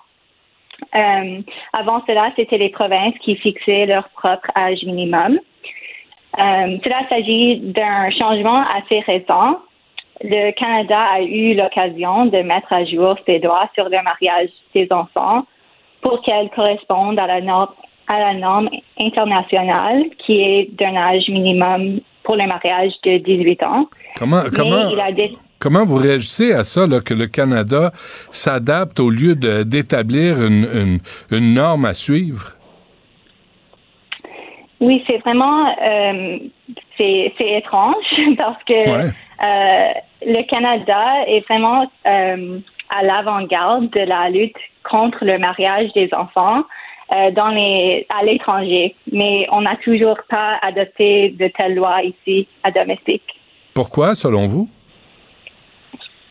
J'aimerais vraiment savoir la réponse. Ce que je peux dire, c'est que c'est toujours plus facile de pointer du doigt à d'autres nations où le mariage des enfants est plus commun. Hmm. Et comme j'ai juste dit, le Canada euh, se, se, positionne vraiment euh, à, je perds mes mots un peu, euh, sur l'avant-garde de la lutte contre le mariage d'enfants à l'étranger. Alors, ça serait un peu peut-être inconfortable pour le Canada de reconnaître que euh, on, continue à autoriser cette pratique Mais, domestique. Mme Van Ross, ça, ça s'appelle de l'hypocrisie? Euh, c'est clair que la politique euh, étrangère sur le mariage des enfants est en contradiction, oui, avec le fait qu'on continue à, à, le permettre ici. Alors, le Canada euh, est un donneur de leçons, va à l'étranger. Vous ne devriez pas permettre des mariages euh, d'enfants, mais au Canada même, le mariage à 16 ans est, est permis et légal. Exactement. C'est incroyable. Et, pendant ce temps, ça prend 18 ans pour s'acheter une, une, boîte de bière, là, une bouteille de bière. Oui, et euh, c'est aussi l'âge minimum pour euh, voter, ben boire de l'alcool, ben oui. toutes euh, sortes de choses que Pourquoi? peut pas faire comme mineur. Expliquez-nous les circonstances de ce genre de mariage-là qui est permis et dans quelle communauté et sous quelle justification? Alors, les motivations, les justifications et les aspects culturels, je peux vraiment pas parler à ça selon nos données, mais je peux vous dire que plus de 85% de ces mariages euh, dont vous avez parlé avant, les, les 3600 mariages qu'on a vus dans les années 2000 à 2018, euh, c'était des mariages qui concernaient les filles. Et la plupart étaient des filles qui épousaient des hommes adultes ayant au moins 5 ans de plus. Hmm. Alors, c'est pas vraiment deux adolescents. Ben c'est un cas très rare. C'est pas des cas de puppy love, là, de, euh, d'adolescents qui tombent amoureux, qui se marient. C'est le cas de filles qui sont mariées. Est-ce que vous diriez, Mme Van c'est des mariés de force, des mariages arrangés? C'est difficile à dire, mais beaucoup de personnes euh, pensent que tout mariage euh, tous les mariages d'enfants sont forcés parce que les enfants ne sont pas considérés capables à consentir à beaucoup de types de contrats mm-hmm. comme parce, qu'ils sont mineurs. Mm. Alors c'est difficile à savoir. Êtes-vous d'accord avec ça, vous? Avec le fait que c'est légal? Non, que, que de toute évidence, ce sont des mariages forcés parce qu'à 16 ans, tu veux pas te marier avec un bonhomme de 32 ans. C'est impossible de, de 40 ans. Non. Euh, pour moi, ça. Euh, quand, je pense aux cas euh, les plus nombreux, oui. comme j'ai dit, c'est des, des filles qui épousent qui épousent des hommes vraiment plus âgés. Mhm. Alors pour moi, c'est c'est une question très difficile, mais le consentement c'est pas clair qu'on peut la donner dans un dans un cas comme ça. Ouais, je suis d'accord avec vous. Est-ce que il y, a des cas, Mme Van Ross, là qu'on on parlait, euh, je parlais d'excision euh, la semaine dernière avec une experte qui me disait il y a des familles qui amènent leurs filles en vacances pour se faire exciser et elles reviennent pour contourner la, loi. Est-ce qu'on vit la même chose au Canada? Est-ce qu'il y a des, des familles qui, qui amènent leurs jeunes filles, des, des mineurs dans leur pays peut-être d'origine pour les marier? Euh, c'est une question très intéressante. Euh, le chiffre de 3600 mariages, c'est des mariages qui ont eu lieu à Canada. Mm-hmm. Euh, mais j'ai aussi, on a aussi vu dans les dans les données du recensement que dans les années plus récentes, le mariage des enfants devient plus commun entre enfants qui sont nés à Canada quand on les compare à des mariages d'enfants qui sont nés euh, à l'étranger. Alors, ce n'était pas le cas dans les années 2000, comme les, les recensements euh, de 2000 et de des années euh, avant. Ouais, ouais. Mais Ouais. plus récemment, euh, les, la fréquence a changé. Ouais. Donc, c'est- ça est-ce que là, on peut parler de viol statutaire? Ça, ça serait plus sur l'étude dans les États-Unis. Dont je pourrais vous parler un peu. Euh, alors, c'est la même chose à l'États-Unis. Seuls sept États ont interdit cette pratique. Alors, pour euh, notre étude, on a voulu savoir, en savoir plus sur ces mariages et on a commencé par comparer les lois sur l'âge de consentement aux relations sexuelles et le mariage d'enfants. Et Mhm. comme je l'ai dit avant, on avait, on a appris que ces lois étaient en conflit direct les unes avec les autres parce que dans de nombreux États, les enfants peuvent se marier légalement avant d'avoir l'âge de consentir à des relations sexuelles. De sorte que les relations sexuelles entre époux peuvent constituer un acte criminel. Oui, ben, surtout si c'est un, une mineure. Euh, je, lis un, passage, euh, Mme Van Rost. Le mariage d'enfants que l'Organisation des Nations Unies définit comme un mariage contracté avant l'âge de 18 ans est largement considéré comme une violation des droits de la personne et une pratique nuisible à la santé et à l'éducation des enfants, en particulier des jeunes filles. Que demandez-vous au gouvernement d'Ottawa, le, Justin Trudeau, qui est le donneur de leçons en chef spectaculaire, est pas capable d'établir que l'âge légal du mariage au Canada, c'est 18 ans? Qu'est-ce que vous lui demandez?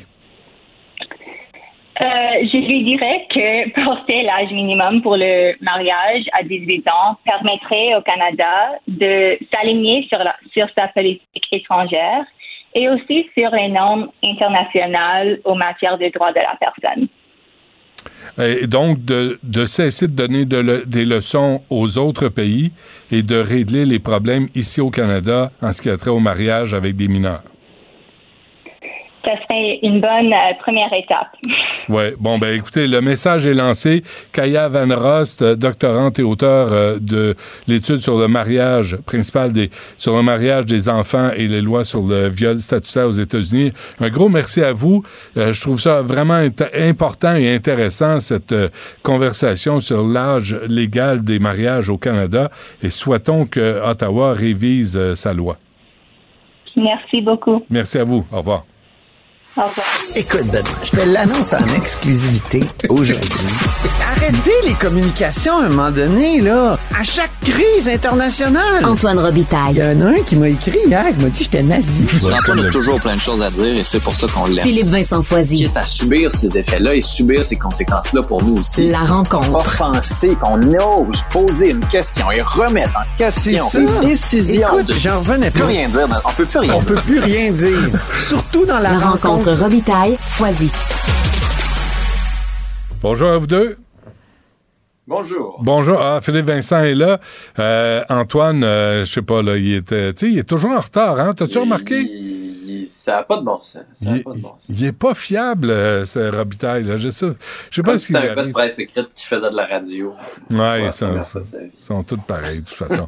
bon, euh, tu veux revenir, Philippe Vincent, sur... euh, ah, je sais pas si tu viens d'entendre l'entrevue avec Mme Van Ross, là, qui... J'ai juste entendu la fin. J'ai OK, mais, mais c'est troublant parce que là, ce qu'elle comprend, puis ça, c'est une, c'est une, c'est une, euh, universitaire, là. Elle a fait une étude, là. Elle a- il y a aucune, euh, c'est pas une militante, elle fait, elle fait partie d'un groupe, d'un parti politique quelconque, mais elle dit, le Canada donne, fait la leçon aux pays étrangers en ce qui a trait à l'âge légal du mariage, mais au Canada, on permet l'âge légal du mariage à, à 16 ans c'est quand même un autre exemple de Justin Trudeau, le donneur de leçons, qui n'est pas capable de régler des problèmes très concrets dans son propre pays. Euh, oui, en même temps, euh, je, je, écoute, tu me prends, tu me prends au dépourvu là. Non, la non, question mais- que je poserais, c'est est-ce que c'est vraiment un problème en ce moment? Est-ce que Mais Il y en a, il y en a eu Est-ce que dans les- 3600. Il y en a eu 3600 entre 2000 et 2018. Puis là, il y a les conjoints de fait qui sont pas calculés. Il y a les vacances où les familles amènent les petites filles se faire marier dans des pays d'origine. Oh, c'est oh. c'est un réel problème. En tout cas, on reviendra là-dessus. Antoine est avec nous. Monsieur Robitaille, bonjour. Oui, bonjour, comment ça va? Ben, euh, ça va. Là, fais pas une crise cardiaque.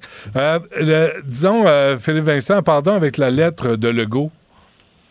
Ben, on a le même sujet, Antoine et moi, aujourd'hui, parce qu'il rejoint les deux collines. François Legault qui écrit une lettre à Justin Trudeau pour lui demander de fermer le chemin Roxham, d'en faire une priorité, surtout lors de sa rencontre avec Joe Biden, et aussi de s'assurer que tous ceux et celles qui rentrent par le chemin Roxham soient redirigés dans les autres provinces, peu importe la langue qu'ils parlent. Ce qui est un peu particulier, c'est que le paragraphe, juste avant qu'il dise ça, il dit un problème d'intégration avec les demandeurs d'asile, parce que la plupart parlent en anglais. Te dis, OK, mais pourquoi ceux qui parlent français ne resteraient-ils pas et ne s'intégreraient-ils pas dans la société québécoise? C'est juste qu'on mélange des concepts entre l'accueil, parce que là, il manque des chambres d'hôtel, il manque des logements, c'est difficile d'accueillir ces gens-là. Alors, tant mieux que les autres provinces fassent leur part.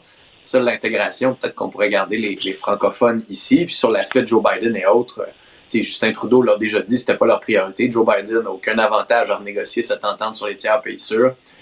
Qu'à un moment donné, on ne s'attaque pas nécessairement au bon problème qui est, euh, selon ce qu'on lit, surtout Immigration Canada et leur très mauvaise gestion de euh, ces dossiers-là. là, et la lenteur exécrable d'Immigration Canada pour traiter les dossiers. Hmm. Antoine?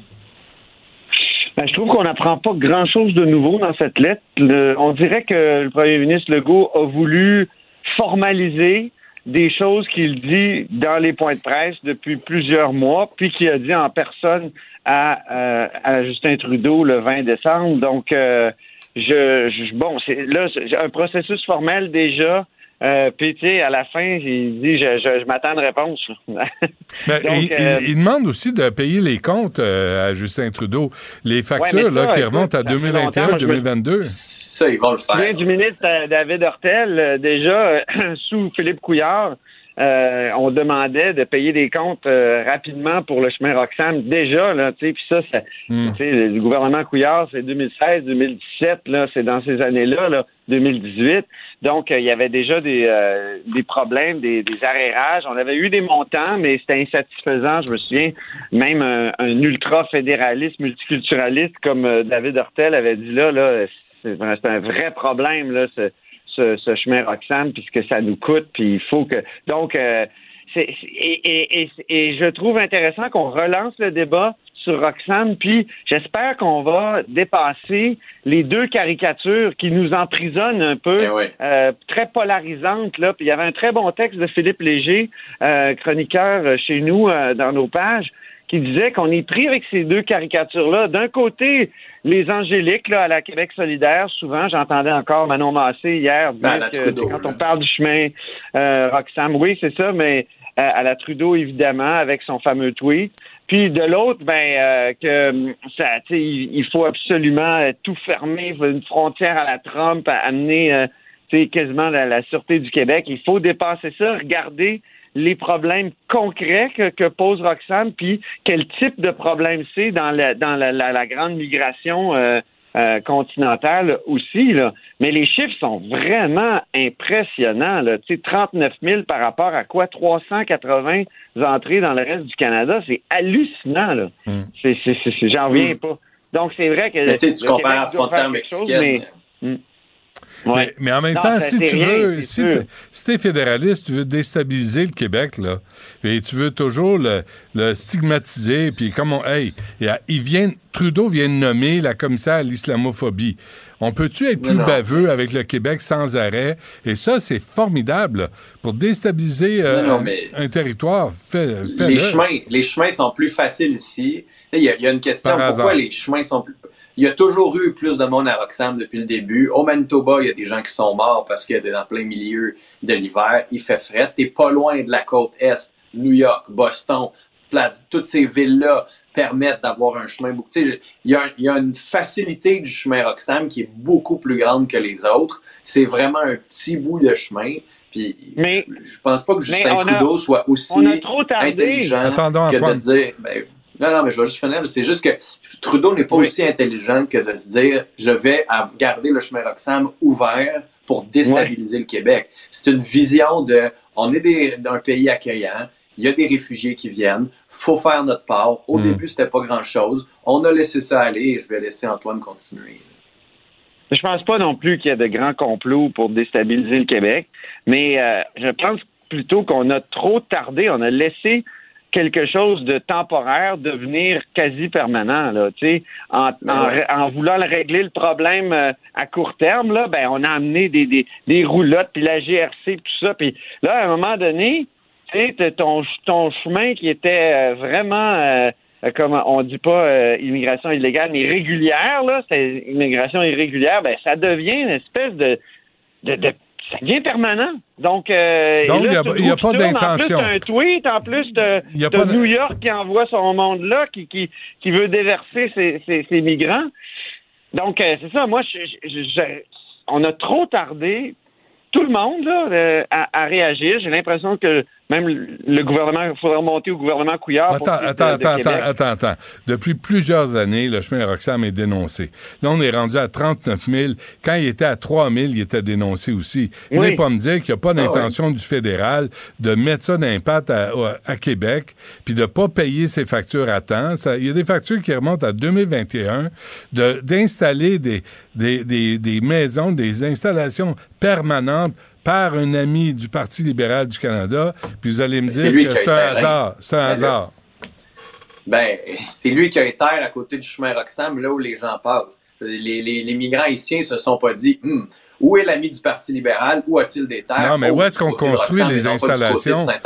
Ben- Ben, c'est là où il passe. Fait qu'il passe là. Fait que a- tu veux pas qu'il rentre au Canada puis que tu sois pas capable de faire des suivis. Fait que tu mets des policiers pour que tu t'assures que chacun qui rentre ait un suivi puis que t'aies pas des sans-papiers à l'intérieur du pays. Puis il y a deux solutions. Tu sais, cette entente-là a un problème. L'entente sur les tiers pays sûrs a un problème, a ce trou-là qui fait en sorte qu'on peut refouler un migrant au, point de frontière régulier, mais on peut pas au point irrégulier. Donc, elle a été mal foutue, cette entente-là. Fait que soit tu fais deux choses. Soit tu l'appliques partout, mais il faut que les Américains soient d'accord, puis ils veulent pas ça. Ou soit que tu la suspends, puis tu dis passer par la colle, passer par les autres points de frontière réguliers, mais tu déplaces un problème. Tu ne le règles pas, tu règles pas les Yéménites, les Afghans, les Turcs qui veulent venir ici. C'est juste qu'au c'est moins, pas une le question de nationalité. Avez-vous vu Justin Trudeau aborder la question du chemin Roxham dans le sens d'un problème à régler? L'avez-vous entendu Euh, dans les Noël, dans les entrevues de Noël, dans les entrevues de Noël. Qu'est-ce qu'il a dit? Il commençait à en parler comme en fin d'un vrai problème, puis que ça allait se régler, puis qu'il travaillait là-dessus, puis ça allait se régler bientôt, puis qu'il était préoccupé. Puis il travaille là-dessus. Comme il travaille sur le reste, crise d'incompétent, d'incapable, voyons donc. Puis là, là, t'es rendu, euh, t'es rendu à fin, euh, fin euh, février. Il y a encore les doigts dans le nez à se demander quoi faire. Maintenant que le Globe and Mail s'y intéresse, là, peut-être que ça Ah. devient plus chaud comme problème. Là. Là, Puis oui. Le Globe and Mail lui Voilà. reproche son inaction. Donc, euh, je, je pense que comme comme dans la lettre euh, du premier ministre de ce matin, euh, il faut insister pour que, bon, peut-être qu'on garde les francophones, mais qu'on qu'on envoie ceux qui sont incapables de s'exprimer en français dans les autres provinces. Et, là, peut-être que tout le monde va commencer à penser que, à comprendre que c'est c'est- c'est un problème, ce chemin irrégulier-là. qui est canadien. C'est ça. Mais Ouais. c'est- comme le chemin Roxham et l'illustration d'un problème plus large. Moi, c'est juste ça, je pense qu'il faut qu'on comprenne que le problème n'est pas que le chemin Roxham, qu'il y a un problème migratoire, Mm. qu'il y a un problème à Immigration Canada, puis qu'il y a un problème sur la gestion en, en général de ces migrants qui ne vont cesser d'augmenter. Fait que ça, va falloir le comprendre aussi parce que ça va être un autre problème, Roxham, la colle, ou peu importe comment on va l'appeler, mais le problème migratoire va pas se régler qu'on le ferme, le chemin Roxham, qu'on le déplace, Mm. qu'on fasse quoi que ce soit avec. Bon, euh, Antoine, as-tu d'autres sujets ou euh, c'est. Oui. Oui, Oui, l'éditorial de, de Gazette de, de samedi qui prenait fait et cause pour euh, les députés libéraux du Québec, euh, libéral, euh, libéraux au sens de, de Trudeau, là, euh, Fédéraux. Donc, euh, ça s'intitule Speaking Up for the English Language Minority. Puis vraiment, là, c'est il, il, il- il célèbre euh, les Garneau, Lambropoulos et, euh, et compagnie, hein, et Housefather, en disant qu'ils défendent les, les vrais droits, puis tout ça. Puis, écoute, au détour d'une phrase, à un moment donné, là, ils disent vraiment, là, je, je, je n'en reviens pas, que la minorité anglophone du Québec est traitée par le fédéral. On savait qu'elle était maltraitée par le Québec, qui euh, rejette et ignore tous ces, euh, toutes ces doléances. Mais là, c'est rendu que c'est le fédéral qui, je vais le dire en anglais, treating us as a second class minority. C'est vraiment écrit comme ça. c'est incroyable.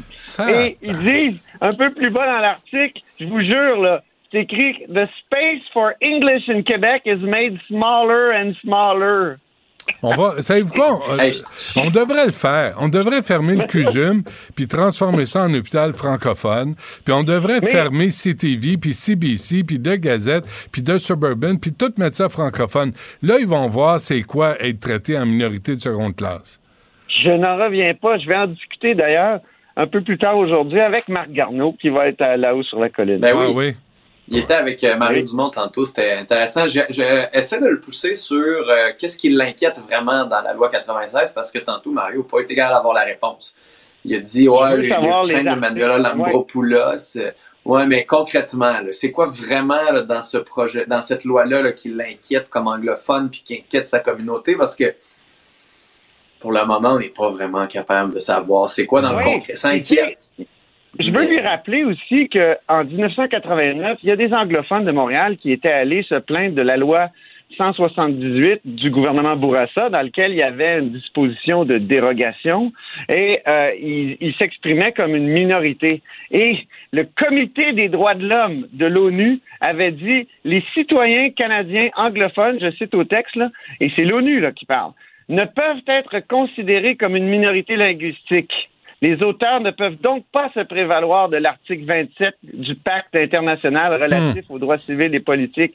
Donc, même l'ONU a déjà souligné que, ouais, vous dites que vous Pas êtes une minorité, mais vous n'êtes pas vraiment une minorité parce qu'un groupe peut être majoritaire dans une province, mais néanmoins constituer une minorité dans, dans l'État et par conséquent Hmm. être projeté, protégé par l'article, mais pas l'inverse. En tout cas, Est-ce que- Comme, ça, euh, Est-ce comme que- les francophones à Westmount. Est-ce que Marc Garneau de l'Espace a vu les enclaves euh, de pauvreté et de souffrance euh, où, où vivent la- les anglophones du Québec? Parce que ça doit se voir, là. Il doit Mais- voir là, tu sais, le, le monde se détériorer sous ses yeux. Mais ce qui est sûr, Benoît, là, c'est qu'ils vont. Je sais ce qu'ils vont Ouais. me dire, c'est qu'on veut pas qu'il y ait une mention de la charte de la langue française dans la loi sur les langues officielles parce que la loi qui a modifié la charte, c'est-à-dire la loi 96 de Simon Jolin Barrette, Ouais. elle comprend des dispositions de dérogation. Or, la disposition de dérogation, là, moi, je commence à connaître ça, la Constitution, là. Mm. Euh, si tu regardes à l'article 33, c'est la disposition de dérogation. Elle s'applique pas au droit linguistique. C'est, c'est les articles 2, 7 à 15, c'est, c'est les droits de liberté d'expression puis tout ça, mais pas l'article 23 sur le droit à une minorité d'avoir des, des, des droits puis des droits à l'école euh, en anglais puis tout ça. Alors, je- je- il va falloir qu'il m'explique parce que ça, ça tient pas debout. Bon, ben, ça va être fascinant. Euh, Garde-nous euh, des extraits au moins pour demain. Moi, je, je veux entendre ça. Marc Garneau qui défend la communauté anglophone. Ben, ça- Je vais vous en envoyer, mais malheureusement, je ne pourrai pas être avec vous demain. Comment ça? Euh, T'es où? Pourquoi? Parce que j'ai des projets. Ah bon, des toi, projets. tes projets. La chirurgie esthétique, ça s'en vient bien, hein? T'es vraiment, de semaine en semaine, là, tu- t'es jolie à mort, là. C'est vraiment, ça doit... Là, la, greffe- la greffe de cheveux s'en vient. Pourrais-tu me dire comment des cheveux là qui se dressent avant de mourir, comme le mien ici, Ouais. je peux juste les garder Un comb over. avec Du du, du, du, break cream. du- gel. Non, mais du break cream à la pierre poilièvre. Il s'en met, là, Ah. dans les deux mains, là, puis il s'envoie ça. Du Là- Crisco, là. Ouais, du Crisco, puis ça, ça tient en place. Mais euh, c'est un, pas- un, un peu un cas désespéré. Bonne chance quand même. Euh, Merci à vous deux. On s'en parle On vendredi. se reparle. Vendredi, Ça je vais marche. là. OK. Ciao. Salut. Du Trisac. Un animateur pas comme les autres. Cube Radio. Richard Béliveau est de retour à l'émission. D'ailleurs, on remercie Isabelle Huot d'avoir pris la relève. Richard, bonjour. Bonjour. Bonjour, ben merci d'être là, de nous euh, de retour. Euh, disons, le diabète de type 2, une cause de cancer. Là, je peux pas croire que les deux ont un lien. Ah ben oui, c'est c'est établi depuis euh, longtemps, mais là, avec les les thérapies qui sont développées pour le- les ravages de l'hyperglycémie sur les vaisseaux sanguins, le, le- le- les effets vasculaires du diabète sont moins euh, importants qu'ils ne l'étaient avant, et c'est le cancer qui est maintenant rendu euh, la première cause de mortalité euh, lorsqu'on a un diabète. Alors ça, c'est c'est important de le rappeler.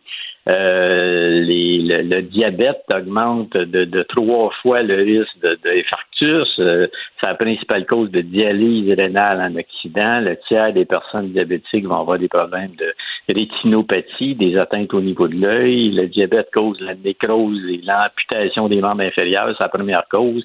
40% des hommes vont souffrir de dysfonction élective, 50% d'augmentation du déclin cognitif associé à l'Alzheimer avec le diabète. Et là, on rajoute le cancer. Donc, le, le diabète de type 2, c'est pas une maladie banale, c'est une maladie qui a des conséquences très sérieuses et c'est la maladie de toutes les maladies chroniques, c'est celle qui est le plus directement associée au surpoids. Il faudrait rappeler, même si vous avez juste un léger surpoids, un IMC entre 23 et 25, vous avez trois fois plus de diabète. Si vous êtes un petit peu gras, c'est huit fois plus de diabète. Si vous êtes obèse, une IMC en haut de 30, c'est 20 à 40 fois plus de diabète. Donc, c'est une, une cause majeure, là, euh, le surpoids, c'est la principale cause de diabète de type 2. Et là, les données s'accumulent qui montrent que la, la, la, mortalité, la première cause de mortalité maintenant, qui est en train de prendre le dessus sur la planète, causée par le diabète, c'est le cancer. Alors, il y a deux grandes études qui ont montré ça, dans une, deux grandes études avec euh, une 137 000 et l'autre 283 000 personnes, hmm. ont, montré, ont montré clairement que les personnes qui étaient euh, diabétiques avaient une augmentation euh, très importante, deux fois plus de cancer colorectal, de pancréas, du cancer du pancréas, du foie, de l'utérus, également des augmentations du cancer du sein. Fait que c'est c'est quoi, le lien? C'est quoi le lien, Richard, ah, entre, ces, cancers-là spécifiquement et le diabète? C'est tout. En fait, le, diabète, euh, l'obésité, c'est une rupture de, l'équilibre physiologique, biochimique, hein, qui, qui, que l'évolution a donné entre vos tissus. Euh, lorsque vous êtes en surpoids, on n'a jamais été gras dans l'histoire de l'évolution parce qu'on a toujours manqué de calories, mais le surpoids chronique, euh, pas le surpoids euh, temporaire, mais le surpoids chronique, cause de l'inflammation chronique, et c'est l'inflammation chronique qui est le facteur de prédisposition pour le cancer. Quand ah, vous avez des tissus qui sont en inflammation chronique, ils permettent le développement des micro-tumeurs qui se forment de façon euh, spontanée. Le sucre ne cause pas les mutations, mais il permet aux cellules cancéreuses dormantes dans les de se développer. Et ça, c'est très, très important euh, d'un point de vue épidémiologique et d'un point de vue populationnel. Ça, excuse-moi, euh, Richard, mais ce que tu viens de dire là, là il me semble qu'on devrait l'expliquer plus souvent. Il me semble qu'on devrait. Ben les gens, ben les gens peuvent comprendre ça, là, ce que tu viens d'expliquer. Ben oui. Moi, Benoît, ça me sidère la, visibilité qu'on a donnée euh, aux études, euh, une étude très, très, très partielle et partiale sur l'alcool euh, par rapport aux facteurs de risque. C'est pas l'alcool qui est le premier facteur de risque de cancer, c'est c'est rendu dans la population industrielle, c'est l'obésité, c'est le surpoids. Et là, on parle de l'alcool comme si c'était le premier risque de facteur, puis personne n'ose parler d'obésité parce qu'ils ont peur d'être taxés de grossophobes. C'est pas être en santé, être en surpoids, toutes les études le montrent, il n'y a aucune ambiguïté là-dessus. Vous augmentez votre risque de maladie cardiaque, votre risque de diabète, votre risque d'Alzheimer, votre risque de déclin cognitif et votre risque de cancer. Il y a 17 types de cancers qui sont touchés par l'obésité, par le surpoids. Et on a de la misère à intégrer ça. On a banalisé l'obésité. Alors, la conséquence, la première conséquence de l'obésité, c'est le diabète de type 2. Et ça, cette étude-là montre de façon, ces études-là montrent de façon euh, inéluctable que hmm. Euh, une glycémie non contrôlée. L'autre étude a, mesuré l'hémoglobine glyquée. C'est un, un marqueur de la de l'hyperglycémie chez les gens. Et cette étude-là a montré clairement des augmentations de 37% de risque de cancer du poumon chez les gens qui étaient, qui étaient prédiabétiques. Et le problème d'un surpoids, c'est que les gens qui ont un diabète, une glycémie non, une hyperglycémie non détectée, parce que euh, on est juste gros, puis on ne se rend pas compte des effets physiologiques de la surcharge de poids. Et, cette, hyperglycémie-là n'est pas détectée, donc elle n'est pas contrôlée d'un point de vue pharmacologique, et ça, ça risque de causer une explosion du nombre de cancers à cause de la pandémie d'obésité qui frappe l'ensemble de la planète présentement. Donc, Richard, est-ce qu'on peut dire euh, l'étude sur l'alcool que tu as mentionné, là, que, qui a fait peur à tout le monde, puis il y avait un cardiologue euh, Junot là, qui est sorti en disant Hey, hey, on se calme, il y a des effets bénéfiques à l'alcool, et tu es d'accord Ben avec oui. ça? Euh, est-ce Ben que. oui. Dans l'étude, la plus grande étude que j'avais rapportée dans d'autres papiers, c'est un million de femmes suivies pendant dix ans en Angleterre et les gros chiffres d'augmentation de, de l'alcool sur les risques de cancer, c'était chez les fumeurs. Ah La conclusion de l'étude, la première ligne, c'est Only in smokers were the following results observed. Fait qu'il faut faire attention là avec L'alcool. euh, L'alcool et le tabac.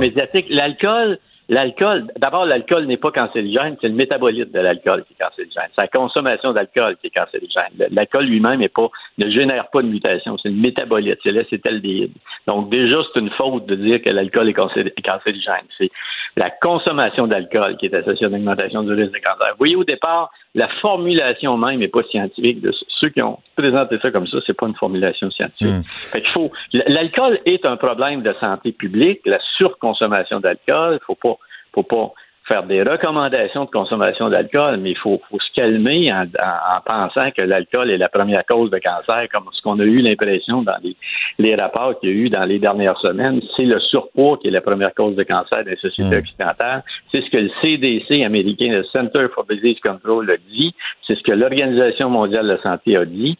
Il faut faire attention parce que quand on arrive avec des sorties comme ça, ultra couvertes, on oublie que le principal facteur de risque, c'est l'obésité et le tabac. Ça, c'est des facteurs de risque absolument fulgurants d'augmentation de cancer. Et Richard, Euh, Oui. Entre, entre, euh, bien, juste pour être pratico-pratique, là, je, je vais souper chez vous, OK? Là, tu me sers euh, une assiette de carton avec euh, rien à manger, là. je- mais, mais entre un verre de vin rouge, sérieusement, là, et un dessert, lequel faut-il choisir? Ah, écoutez, dans- on avait compilé ces données-là. Ce que les gens oublient, c'est qu'il y a, tu fais bien de le mentionner, parce qu'il y a dans le vin rouge beaucoup de composés phénoliques, des anthocyanines, du resveratrol, toutes sortes de molécules qui viennent contrecarrer les effets néfastes de l'alcool. Fait que moi, ça me fait toujours hurler quand je vois, quand on parlait de ces articles-là, puis on présentait pas un verre de scotch ou un verre de bière, on présentait un verre de vin rouge. Alors, c'est faux. Dans l'étude d'un million de femmes, il y avait même des réductions du risque de certains cancers avec la consommation de vin rouge. Fait qu'il faut faire attention lorsqu'on parle d'alcool.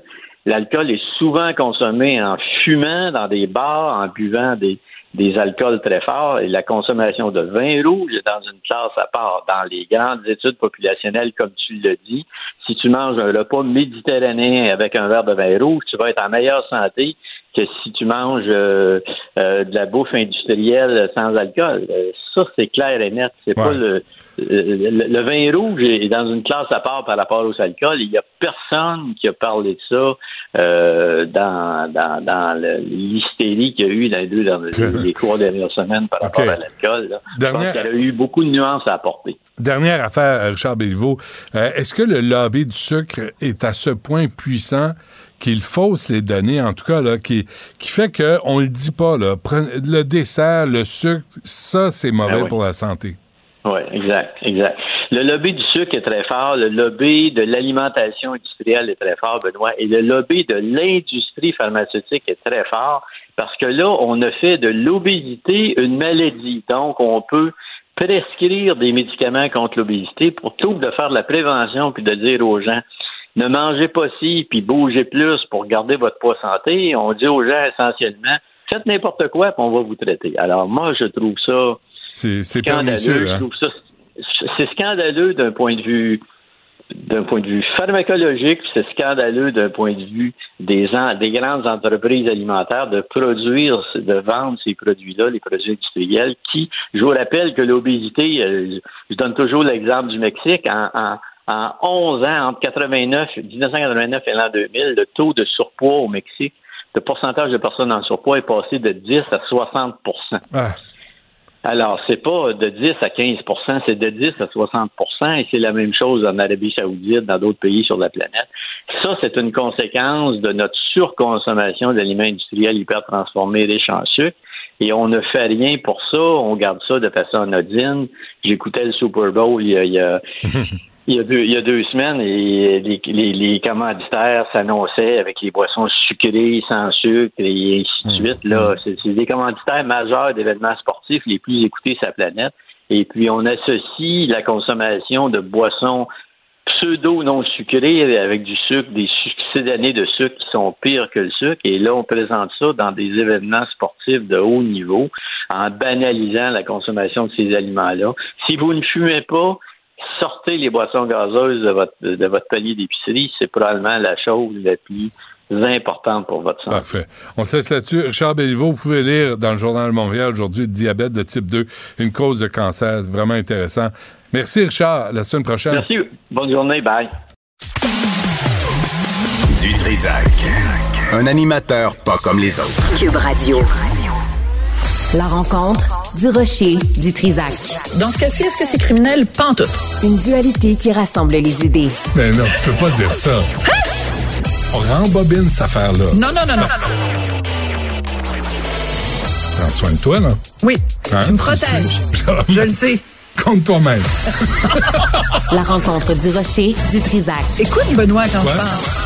C'est bon, ça, Sophie, de réécrire l'histoire, de réécrire Oui, les œuvres, ça important? de refaire des films pour que personne soit vexé. Ben surtout, il faut tout que ce soit lisse, que tout soit propre. Alors, la raison pour laquelle on parle de ça, c'est que c'est un gros scandale, je te dirais, du côté de la- l'anglophonie, mais ça nous touche quand même dans la francophonie.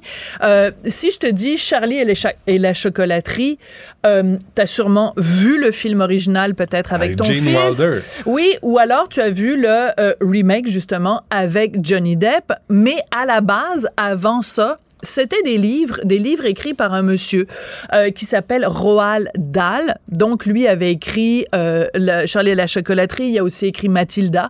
Il a écrit des livres, ce monsieur-là, qui se sont vendus à 300 millions de copies à travers le monde. Et euh, il n'y a pas un enfant anglophone à travers le monde qui a pas, à un moment donné ou l'autre, eu entre ses mains ou les mains de ses parents un livre de Roald Dahl. Alors, juste pour rappeler un petit peu le fameux film avec Gene Wilder, un petit extrait de des Oompa Loompa. Les Oompa Loompa, tu sais, c'est les espèces de... Ben, en fait, c'est des nains. Hein, qui sont là puis qui font des petites Des chansons. puis- personnes de petite Oui, mais c'est justement là. Excuse-moi. tu m'enlèves mon punch. On écoute la chanson des Oompa Loompa telle que c'était dans le film à l'époque. I've got a perfect puzzle for you. Oompa, loompa, doopity-dee. If you are wise, you'll listen to me. Voilà. Alors ça, c'était dans le film, donc les Mm. Oompa Loompa. Alors là, l'éditeur de Roald Dahl euh, fait affaire maintenant avec ce qu'on appelle des sensitivity reader. Yes, my dear. Mm. That's it's very current. That's what things. That's what people do today. They have sensitivity readers. C'est des gens, quoi, qui mesurent l'épaisseur de l'épiderme? Non, qui mesurent surtout l'épaisseur de leur propre cerveau. Donc, Hmm. c'est- ce sont des lecteurs de sensibilité. Donc, il y a une compagnie qui fait ça, un organisme qui fait ça. Ils passent à travers l'œuvre. Sophie, Sophie, attends. Répète-le, là. Et, et- et- et prenons conscience de ce que tu viens de dire. Sensitivity readers, des gens qui lisent des livres à la recherche de mots ou de concepts qui pourraient être offensants pour, évidemment, des minorités. Alors, je te donne des exemples, parce que c'est vrai, là. Je ne te niaise pas, c'est vrai de vrai. Dans Charlie et la chocolaterie, on se rappelle tous, c'est un groupe d'enfants qui ont gagné un petit billet doré dans leur tablette de chocolat qui leur permet de visiter la chocolaterie. Et il y a un des enfants qui est un glouton, il s'appelle Augustus Gloop. C'est un gros, c'est un, gros. Il est gros. Il passe son temps à manger du chocolat. Ses parents, c'est un enfant roi. Mais c'est dans le personnage. Alors, dans le livre d'origine de Roald Dahl, c'était écrit Augustus Gloop is fat. Ben non, en 2023, il est plus fat. Parce que c'est pas bien, parce que c'est du fat shaming. Alors, il est juste enormous. Mais quelle hypocrisie, parce que enormous, ça veut dire quoi? Ça veut dire qu'il est gros? Énorme. Mais énorme, c'est pas grave, parce que c'est pas, il y a pas, c'est pas méprisant. Il n'y a pas de connotation. Il n'y a pas de hein. connotation. Tu comprends? Il peut être énorme juste parce que, mettons, il mesure 6 pieds 4. Oui, oui. En ce cas-là, il est juste grand. Tu sais, énorme, c'est pas la même chose que fat. Il y a un autre personnage dans un autre livre, Mrs. Twit. elle était qualifiée de ugly. Elle était laide. Ben non, elle est plus laide. Elle est plus laide. Elle a toutes sortes d'autres caractéristiques, Elle mais elle est plus laide. Elle a toutes sortes d'affaires, mais elle est plus laide. Et les fameux Oompa Loompa dont on vient de parler, dans le livre d'origine de Roald Dahl, Oui. on disait small man. Alors, ça se dit plus? Ça se dit plus? Non, c'est des small people. Ils sont rendus non-genrés. Les Oompa Loompa sont rendus non-genrés. Écoute, il y a un autre extrait, puis là, il faut vraiment que je te le lise parce que c'est complètement délirant. Euh, il y a un, un- un de ses livres où il parle des sorcières. Les personnages principaux sont, sont des sorcières. Et euh, c'est dans Sacré sorcière, OK? Il y a tout un paragraphe où on explique que les sorcières, elles sont chauves sous leur perruque. Tu sais, les, les, les sorcières, ça toujours, apporte toujours des espèces de cheveux pas d'allure, là, des perruques. Bon, on a rajouté une phrase dans le livre. Donc, on n'a pas juste changé des mots dans ce que Roald Dahl a écrit. On est allé rajouter des paragraphes. Et là, ça dit Il existe plusieurs raisons pour lesquelles les femmes pourraient porter des perruques et il n'y a rien de mal à cela. Il n'y a rien de mal. Parce qu'il faudrait surtout pas, tu sais, il y a toutes sortes de raisons. Mettons, une femme a le cancer, une femme Ah a ouais, comprend. Donc, on veut pas que dans la tête des enfants, ils associent, tu portes une perruque, donc tu es une sorcière. Tu comprends? Parce qu'il faut pas les brimer, ces petits enfants fragiles-là. Roald Dahl. Ouais. C'est un méchant antisémite, mais ça, c'est un autre dossier. OK. Ouais. Mais ça, on veut pas ça non plus. Non. Mais, mais est-ce qu'il est, il est mort? Non, il est, il est mort il y a plusieurs années de ça. Alors, on le fait Non. sans son consentement. Alors, enfin, sans son consentement, c'est-à-dire qu'en fait, il y a une société qui gère, en fait, si tu veux, les droits, les ayants droit Non, je comprends. de, de, de toujours Roald bien pas Dahl. lui, là. Non, c'est toujours pas lui, bien sûr, puisqu'il est décédé. Euh, par contre, les, les ayants droit, donc les ceux qui gèrent, si tu veux, le fond Roald Dahl, disent qu'ils sont d'accord parce que eux considèrent que ça ne vient pas changer la nature même des propos de Roald Dahl. Hmm. Mais je m'excuse, mais il y a un organisme aux États-Unis qui, qui s'appelle PEN, que tu connais sûrement, P-E-N, qui est un organisme qui est vraiment mis sur pied uniquement pour défendre la liberté d'expression aux Éta- des auteurs et aux États-Unis et partout à travers le monde. Et eux, ils ont tweeté quand ils ont été mis au courant de cette histoire-là en disant c'est inacceptable parce que eux, ce qu'ils disent, c'est le bon vieux principe de la main dans le tordeur. On commence par remplacer fat par enormous. On commence par enlever le mot ugly. On commence par remplacer small man par small people. Et après, c'est quoi? Et qui décide? Et, voilà. Et qui décide ce qui est acceptable ou pas? Et, euh, et Salman Rushdie. Oui. et Salman Rushdie, c'est intéressant parce qu'il a réagi au tweet de Penn en disant euh, que c'était un cas de censure totalement Mhm. absurde. Et Dieu sait que Salman Rushdie sait de quoi il parle parce que lui, c'est un militant évidemment pour la liberté d'expression et il en a payé, il a failli en payer de sa vie. Mhm. Il a perdu l'usage d'un œil, l'usage d'une main parce qu'il y a un plouc quelque part qui a décidé que son livre était offensant. Et c'est pour ça que je trouve que c'est important que Salman Rushdie, a ré- euh, Rushdie ait réagi à cette histoire-là parce que un jour, c'est on va tuer Salman Rushdie parce que il a parlé de Mohamed dans son livre. Un autre jour, on débarque à Charlie Hebdo puis on tue des gens parce qu'ils ont fait des petits dessins Mm. du prophète. Mm. Un autre jour, on, je dis pas que c'est la même chose, bien sûr, que d'enlever des, des mots dans, dans Charlie et la chocolaterie, mais tout ça participe du même dérive, là. principe que Ah oui. c'est le droit de ne pas être offensé. Puis je Ouais. rappelle à tout le monde que un individu a des droits, mais une idée n'a pas de droit. Donc, c'est le droit de ne pas être offensé n'existe pas. Hmm. Et ne touchez pas aux livres pour enfants, s'il vous plaît. Ouais, Vos enfants livres, sont c'est ca- non, mais ils sont capables, Ben les oui. enfants. Mais on voit, on voit l'évolution aussi des sociétés à travers les œuvres au cours des Ben années. oui.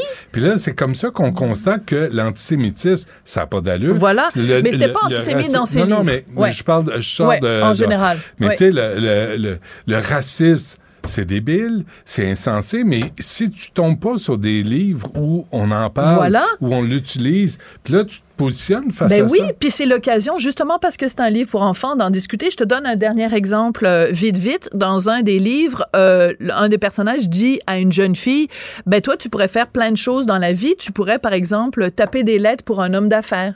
Bon, ils l'ont changé parce qu'ils trouvaient ça sexiste. Donc, ils ont changé le propos et ça dit maintenant, tu pourrais devenir entrepreneur ou ingénieur ou quelque chose comme ça. Ben non, je suis pas d'accord parce que si moi je lis ce livre-là, mettons à mon fils, euh, ou si j'avais une fille, si j'avais lu ce livre-là à ma fille, ouais. ça aurait été l'occasion de dire, ben regarde, en 1963, le, le monsieur, il pensait ça. Mm. Parce que l'ambition pour une femme en 1963, on l'a vu, mettons, dans Mad Men, Le mieux qu'elle pouvait espérer, c'est taper des lettres pour un homme d'affaires. Aujourd'hui, regarde, je donnerai plein d'exemples de femmes qui sont femmes d'affaires. Ben oui. Mais c'est l'occasion d'avoir une discussion avec mon enfant Ouais. sur l'évolution du rôle des femmes dans la société. Mm. Si tu prends une combats, gomme, et voilà, si tu menés. prends la gomme à effacer, que tu effaces le passé, tu ne le corriges pas, le passé. Tu fais juste le faire oublier et on n'est plus capable de mesurer justement le chemin qu'on a parcouru. Hmm.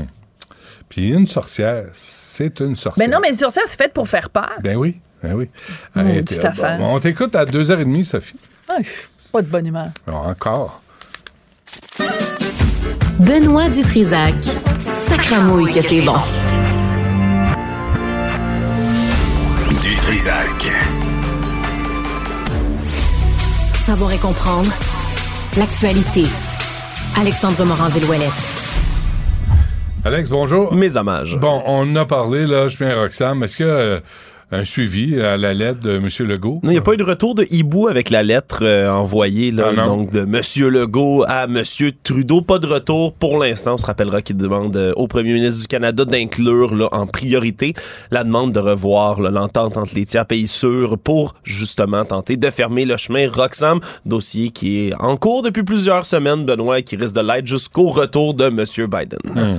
Bon, et un agresseur sexuel épinglé 25 ans plus tard. Ouais, des fois, euh, il y a des délais comme ça qui sont longs, mais la justice, elle aussi, le bras long, Benoît, a réussi Ouais. à épingler des gens. Et c'est le cas de Louis Junior Poirier, qui est un récidiviste en matière de crimes sexuels. Lui a été arrêté en décembre 2020 pour un crime qu'il a commis le 17 août 1995. Une adolescente de 15 ans qui a eu le malheur de croiser sa route dans le parc de la Cité à Longueuil à l'époque. Il l'a euh, accosté, abordé, poursuivi, puis finalement agressé sexuellement. La jeune fille, elle a rencontré les policiers rapidement, a passé une trousse médico-légale. Il y a eu deux expertises biologiques par la suite en 95 l'année même, en 2002, mais on n'avait jamais identifié de profil génétique. Mais deux décennies plus tard, ben, il y a un autre cas similaire qui est survenu en 2018. On tente de dresser un portrait entre les deux agressions. Finalement, c'est pas le cas, ils sont pas reliés du tout. Mais en réouvrant le dossier, on se dit, tiens, il y a des nouveaux progrès en thérapie génétique. On va tenter d'aller voir ce qu'on peut faire. Et là, avec des nouveaux tests, ben, on a réussi à identifier l'ADN de Louis Junior Poirier, qui donc risque de 4 à 8 ans de détention pour ce crime-là. Au-dessus de 25 ans plus tard, quand même impressionnant ce qu'on peut faire en médecine médico-légale un peu plus tard comme ça. On va en parler tantôt avec euh, Philippe euh, Richard Bertrand, qui m'avait promis d'aller tester le, le site de la SAC. Oui. Et là, la nouvelle plateforme, elle est maintenant en ligne. Ça clique, hein? S-A-A-Q clique, c'est le mot qu'on utilise maintenant pour nommer cette nouvelle plateforme, Benoît, qu'on dit plus sécuritaire, plus simple d'utilisation. C'est ce matin que ça a été lancé après un mois de transfert de données. C'est quand même massif, hein, ce qu'on a fait comme, euh, comme travail. C'est plus de 10 milliards de données en 15 000 étapes différentes, 400 employés qui ont fait ça 24 heures sur 24, 7 jours sur 7, qui se sont relayés, semble-t-il, du côté de la SAQ pour faire le processus le plus rapidement possible puisque pendant un mois, on ne pouvait pas faire la plupart des opérations. Et donc maintenant, sur sa, sa clique, on est censé pouvoir faire les renouvellements de son permis, payer son immatriculation, vendre son véhicule, prendre rendez-vous pour un examen de conduite et autres. Et on dit qu'on veut plus tard tenter de migrer sur le même concept, là, le- les SACLIC, être capable de migrer d'autres organismes ministériels qui viendraient se greffer à tout ça. Donc, on peut parier quand même, Benoît, qu'il risque d'y avoir d'autres de ces pannes d'un mois sur d'autres organismes québécois. Faudra voir ce sera lesquels là, qui vont euh, manger la claque en premier. Bon. Un autre séisme en Turquie. Vraiment? c'est extrêmement triste. Alors, on se, alors qu'on se rappellera là, que depuis le premier séisme d'une magnitude de 7.8 qu'il y a eu en Turquie, particulièrement dans le sud de la Turquie, on a euh, frappé très fort. Et il y a au-dessus de 41 000 morts. C'est rendu ça le, le bilan, Benoît, auquel on est rendu. Et là, aujourd'hui, séisme d'une magnitude de 6.4 qui a été enregistré en Turquie. Alors qu'on est en soirée, heure locale. Et là, on dit que ça a créé un mouvement de panique complet à cet endroit-là, vu que ça détruit des structures qui sont déjà fragilisées. Il y a des ruines qui sont déjà ben, très, très, très endommagées, qui ont sacré le camp à terre. Plus de personnes qui sont blessées. Ça risque de renfouir s'il reste quelconque survivant encore plus creux. On dit que c'est 6000 répliques qu'il y a eu de- du tremblement de terre depuis, Depuis? que ça a eu Ah lieu. ouais. Mais les répliques, habituellement, sont beaucoup plus petites. Une de 6.4, comme ça, c'est massif. Hmm.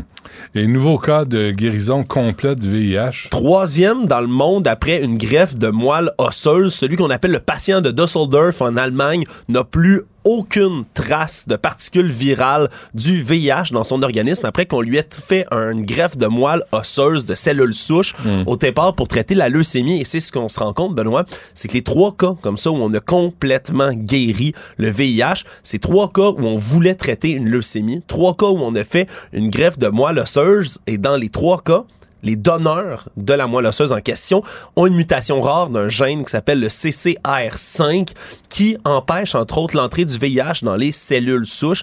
Et ça fait que quand on greffe les gens comme ça, mais on ne peut plus attraper le VIH et la charge virale disparaît complètement de l'organisme, mais comme il y a moins d'un pour cent de la population générale que cette mutation rare là, c'est pas un traitement à long terme, c'est pas quelque chose qu'on peut répliquer un peu Mm. partout, surtout que ben c'est une greffe de moelle osseuse, c'est une opération super complexe et dangereuse. Très bien. Merci, Alex. Salut. À demain. Rejoignez Benoît Dutrisac en temps réel par courriel. Dutrisac à commercialcube.radio. La coopérative des techniciens ambulanciers de la Montérégie, le CETAM, euh, dénonce euh, la coupure de quatre ambulances euh, et on parle ici de 14 postes à temps plein. On parle de 16 000 heures de service par année sur le territoire. Donc, ça va très bien pour, si vous pétez une crise cardiaque, vous allez attendre l'am- l'ambulance si vous êtes en Montérégie. C'est ça que ça veut dire, finalement. Martin Benoît est directeur général de la CETAM, coopérative des techniciens ambulanciers de la Montérégie. Monsieur Benoît, bonjour. Bonjour, M. Dutrisac. Qu'est-ce que ça veut dire, ça, concrètement, euh, des, ces coupures-là? Ben, en fait, à notre grande surprise, vendredi passé, le 6 de la Montérégie Centre nous a informé de, qu'il était pour euh, pas renouveler le financement pour quatre véhicules ambulanciers en Montérégie. Les conséquences sont directes sur la population de penser qu'on peut couper quatre ambulances et que ça va être transparent pour la population, qu'il n'y aura absolument aucun impact sur euh, les appels chronodépendants, ça fonctionne pas. Qu'est-ce que ça veut dire, chronodépendant? C'est qu'en fait, c'est qu'une priorité zéro, priorité 1, les hautes priorités avec euh, danger de mort, c'est relié au temps. Il faut que l'ambulance se déplace le plus rapidement possible. Puis S'il n'y a pas d'ambulance, ils sont peut-être pris au centre hospitalier. On le voit depuis quelque temps. là. Les, les rétentions de civières dans le réseau de la santé, ça augmente les délais des ambulances. De rajouter la coupure de quatre ambulances en Montérégie, moi, je tombe en bas de ma chaise. Il y a quelqu'un qui suit pas le show. Mais là, euh, M. Benoît, c'est un détail, vous l'avez dit vous-même, euh, pourtant, le ministre de la Santé et le ministre responsable des services sociaux, M. Dubé et M. Carman, sont, sont élus en Montérégie. Absolument. Est-ce qu'ils sont au courant que ça s'est fait? J'en ai aucune idée. Ce que je constate, M. Dutrisac, c'est entre euh, le ministre en qui on a confiance et la base, il y a un paquet de strates complexes, Ouais. d'intermédiaires, qui font en sorte que la réalité terrain remonte pas. Et là, aujourd'hui, si on est obligé de se parler, c'est parce que j'ai plus de ressources. Il faut que je dise à la population, c'est un non-sens. Le, question là, de, de- de vous jouer ça le plus transparent possible, M. Dutrisac, je vous explique. Urgence santé sur l'île de Montréal là, a de la misère à sortir ses ambulances, est en bris de service constant. La limite de Montréal, c'est la Montérégie. C'est nos ambulances qui couvrent leur territoire. Rajoutez à ça la coupure de quatre ambulances. Qu'est-ce qu'il faut qu'on conclue? Là, euh, les gens, fonctionnera pas. les gens qui habitent en Montérégie, euh, M. Benoît, euh, est-ce que ça veut dire que il- ça va prendre plus de temps pour qu'une ambulance débarque chez eux en cas d'urgence? Définitivement, il y aura moins de véhicules. Il y a moins de véhicules disponibles. Les véhicules sont arrêtés dans les centres hospitaliers plus longtemps. Faites l'équation, là. Il va manquer de camions. Déjà, depuis 2019, on décriait la situation. Il manquait sept ambulances en Montérégie. Depuis 2019, je demande sept véhicules additionnels. On m'en a octroyé quatre qu'on vient de me couper. Mais là, M. Benoît, la CETAM, là, je lis ça devant moi, là, euh, a enregistré des profits de plus de 6 millions de dollars en 2021-2022 et 7 millions l'année précédente. Ça va bien, vos affaires, quand même? Euh, je ne dis pas que ça va pas bien. Au contraire, c'est de l'argent qu'on a pris pour développer des projets. La CETAM est une coopérative, redonne à la communauté. Je vous explique. La paramédecine communautaire, M. Dutrisac, c'est un projet qui a été développé à Montérégie par la CETAM. C'est un projet innovateur partout au Québec. C'est des paramédics de la CETAM qui ont développé ça avec deux médecins à Montérégie. Quand on me dit qu'on fait trop d'argent, là, c'est pas une- je vous interpelle pas aujourd'hui pour vous dire qu'il y a une problématique d'argent. C'est des véhicules qui sont occupés à temps plein, qui vont générer du temps supplémentaire obligatoire. C'est sûr, les paramédics, c'est pas une cause qui est du jour, c'est pas les infirmières. Mhm. On les oublie tout le temps, Ouais, les ouais. paramédics. Ouais, je suis c'est tout le temps les derniers de l'équation du ministère de la Santé. Tout mais, le temps. mais comment, là, à un moment où Christian Dubé sort puis il crée des cellules de crise et qu'on a assez d'argent pour payer McKenzie sur la gestion de la pandémie, comment est-ce qu'on a justifié ces coupures-là là, de la part des six? En fait, c'est la, la, la partie fascinante où le 6 me dit qu'il n'y a plus d'argent, me réfère au MES, le ministère de la Santé, et le ministère de la Santé me réfère au 6, qui me retourne au MES. Selon vous, là, les 12 travaux d'Astérix, Ben ça peut ressembler à ça. Ça ressemble. Aujourd'hui, la résultante est, est que bientôt, dans quelques semaines, là, Ouais. quatre véhicules sortiront pas. Puis si on n'en parle pas, la semaine prochaine, on n'en parlera pas, puis ça va passer comme une lettre à la poste.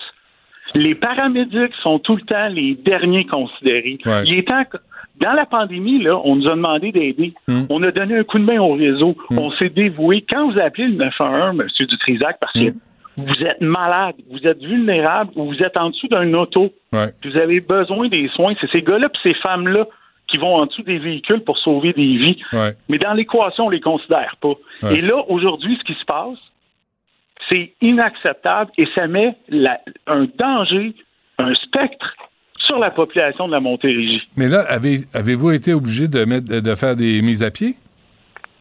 On attend, puisque les, les- les- le financement est dû jusqu'au 31 mars. On a approché, imagine- imaginez-vous, on a approché le syndicat pour leur dire que éventuellement, s'il n'y a pas de changement d'optique dans, dans ce dossier-là au ministère, on va devoir couper des postes. Mais au-delà Je- des postes coupés, Mais là, je, je suis d'accord avec vous, M. Benoît, là, de l'importance et aussi de la sous-estimation de, de, de l'importance du travail des ambulanciers, des ambulancières, des paramédics. Ça, ça c'est clair. Là. Dans la chaîne alimentaire du réseau de la santé, vous êtes en bas. Là. Vous êtes, euh, vous êtes complètement, totalement, souvent négligé. Mais comment est-ce qu'on, comment est-ce que cette situation-là, là, les coupures de quatre ambulances en Montérégie, comment ça va s'incarner sur le terrain? Puis je veux pas jouer au, drame, mais est-ce qu'il y a des gens qui peuvent mourir? Ben, écoutez, il, euh, on le souhaite pas. On a vu en, Outaouais où la rétention des ambulances dans des centres hospitaliers ont causé le décès d'une dame. Est-ce qu'on a besoin de voir ça en Montérégie pour réaliser que quatre ambulances euh, de couper, c'était pas la chose à faire? Mais est-ce que vos ambulanciers, manque se pognaient- est-ce qu'ils se pognaient le beigne? Est-ce que les ambulances étaient stationnées puis vous regardiez euh, des films sur votre téléphone? Est-ce que, est-ce que les gens se sont rendus compte que vous ne travailliez pas? mais- en fait, M. Dutrisac, pour démontrer au ministère qu'on manque euh, d'ambulances, dont les sept camions depuis 2019, c'est qu'on a monté un dossier par statistique. Les courbes d'appel, le taux d'utilisation, l'achalandage, on manque sept véhicules. C'est pas qu'ils regardent des films sur Netflix, là. Ils sont en temps supplémentaire obligatoire. De nuit, dans l'Ouest, j'ai deux véhicules. Pour une population de... Ben, on regarde pour Vaudreuil, Dorion, Valleyfield, ça peut monter jusqu'à 4, des fois 5. Mais automatiquement, dès que j'ai un transport sur l'île de Montréal, Ouais. où les centres hospitaliers sont occupés, je perds la ressource ambulancière. OK, y a-tu... Urgence santé, y a- là, il sort pas les ambulances, M. Dutrisac. Et c'est moi qui pallie à ça. C'est la CETAM qui va couvrir des appels sur l'île de Montréal. A, y a-tu quelqu'un quelque part avec un nom qui est responsable de cette décision-là? Absolument. Est-ce que c'est quelque chose que je veux vous donner aujourd'hui? La question se pose. Il y a un directeur des services préhospitaliers d'urgence à Québec. C'est lui qui dirige le déploiement des services ambulanciers à travers la province. Bon, mais c'est quoi son nom à lui? Monsieur Paul Levesque. OK? Est-ce qu'il est redevable de quiconque, lui? Lui, la décision qu'il prend, est-ce qu'il doit la justifier? Si nous, on l'appelle pour l'avoir en entrevue, est-ce qu'il va se défiler puis il va se cacher dans un de ses tiroirs de son bureau? Bonne question. Je pourrais pas vous dire. Moi, quand je l'ai interpellé, là, on a passé via notre association pour l'association des euh, coops de paramédics du Québec pour lui parler parce qu'on est en train de négocier en ce moment le Ouais. contrat de service. Ouais. Et euh, il a répondu à mon représentant en disant ça, c'est au 6 de payer. Fait que tout le monde se lance la balle, là. Tout le monde se lance la balle, M. Dutrisac. Et là, c'est le temps de le dénoncer puis de dire moi, là, comme dirigeant, c'est la population que je vis. Ouais. En Montérégie, il faut, faut donner le service. Ces camions-là roulent depuis deux ans. Ouais. Ils roulent à fond la caisse. Ouais. C'est une erreur, là. Il y a quelqu'un qui a fait une erreur de couper ces quatre camions-là. là. Hmm. Pour le financement, c'est le gouvernement. C'est le gouvernement, que ce soit le CIS ou le MES, Hmm. il y a quelque chose qui fonctionne pas. Puis encore là, c'est les paramédics qui vont écoper, Hmm. qui vont se désarmer, qui vont faire du temps supplémentaire obligatoire, qui sont pas considérés dans l'équation. Ah, qui mange dans leur, qui mange, ah qui mange dans leur ambulance. Moi, M. Benoît, là, vous avez pas besoin de me convaincre. J'ai toujours dit, j'ai beau avoir le plus grand neurochirurgien qui m'attend à l'hôpital après avoir pété un AVC, mais si j'ai pas d'ambulancier pour m'amener là, pour me maintenir en vie, pour me mettre sur la table d'opération, là, euh, je vais crever chez nous. Ben, comment ça se fait que M. Dutrisac, vous comprenez ça, puis il faut que je l'explique? Il faut que les gens comprennent que que, je suis- la première chaîne, Ouais. c'est le paramédic, qui n'est Ben pas ouais. un transporteur dans un camion jaune, c'est un professionnel de la santé qui donne des soins. Quand est-ce qu'on va les considérer comme ça? Parce qu'on n'a pas d'ordre professionnel. Hmm. On n'est pas considéré. Les infirmières le sont. Faites ça dans une urgence demain matin, à retirer quatre infirmières sur un corps de travail. Pas parce que ils sont malades, parce que vous décidez de plus les payer. Ouais, je comprends. Bon, ben écoutez, là, vous attendez des réponses en conclusion, M. Benoît. Vous voulez des réponses de qui, là? Qui vous, qui interpellez-vous, là? Ben, clairement, on a fait une interpellation à notre CIS qui nous a dit non, c'est terminé. Ah oui? On a fait l'inter... Ben oui, ils nous l'ont dit, on n'a plus d'argent. Ça sortait de nos budgets euh, annuels. Ah, ils, viennent de, ils viennent de donner 6 milliards 700 millions en coupons euh, cadeaux, là, le gouvernement du Tout Québec. Et là, ils vous répondent, il n'y a plus d'argent pour les ambulanciers sur le terrain. Exact. En Montérégie, on vous- nous réfère au MES. Le MES, M. Lévesque, nous dit euh, c'est au 6. Je ne retournerai pas au 6 pour dire que le MES m'a dit d'aller au 6 pour que Ah, le 6 c'est- me dise d'aller au MES. On oublie ça, là. Ouais. Là, c'est des gestionnaires qu'il faut couper. C'est pas sur les gens qui sont sur le terrain qui offrent des soins. Fait que là, on attend Christian Dubé. Peut-être que lui aussi va se réveiller. Il a été interpellé, M. Dubé, et c'est un ministre qu'on a confiance quand il est au courant, pour l'avoir rencontré personnellement, là, Ouais. quand il est au courant d'une situation, je peux vous dire que ça bouge. On va voir ça. Mais pour l'instant, je suis pas sûr qu'il est au courant de ce qui se passe en Montérégie. Bon, ben, probablement que ses attachés de presse vont le lui dire. Quand on prononce son nom, ça apparaît dans un verbatim, dans un, un dossier de, de presse. Peut-être que demain matin, il va se rendre compte de ce qui se passe chez lui en Montérégie. J'espère. Parfait. Merci, M. Dutrac. Lâchez pas, Martin, euh, Benoît. Merci. Merci. Bonne chance. Benoît Dutrisac. Sacramouille que c'est bon. Du Trisac. Sex audio avec Anaïs Gertin-Lacroix. Anaïs, bonjour.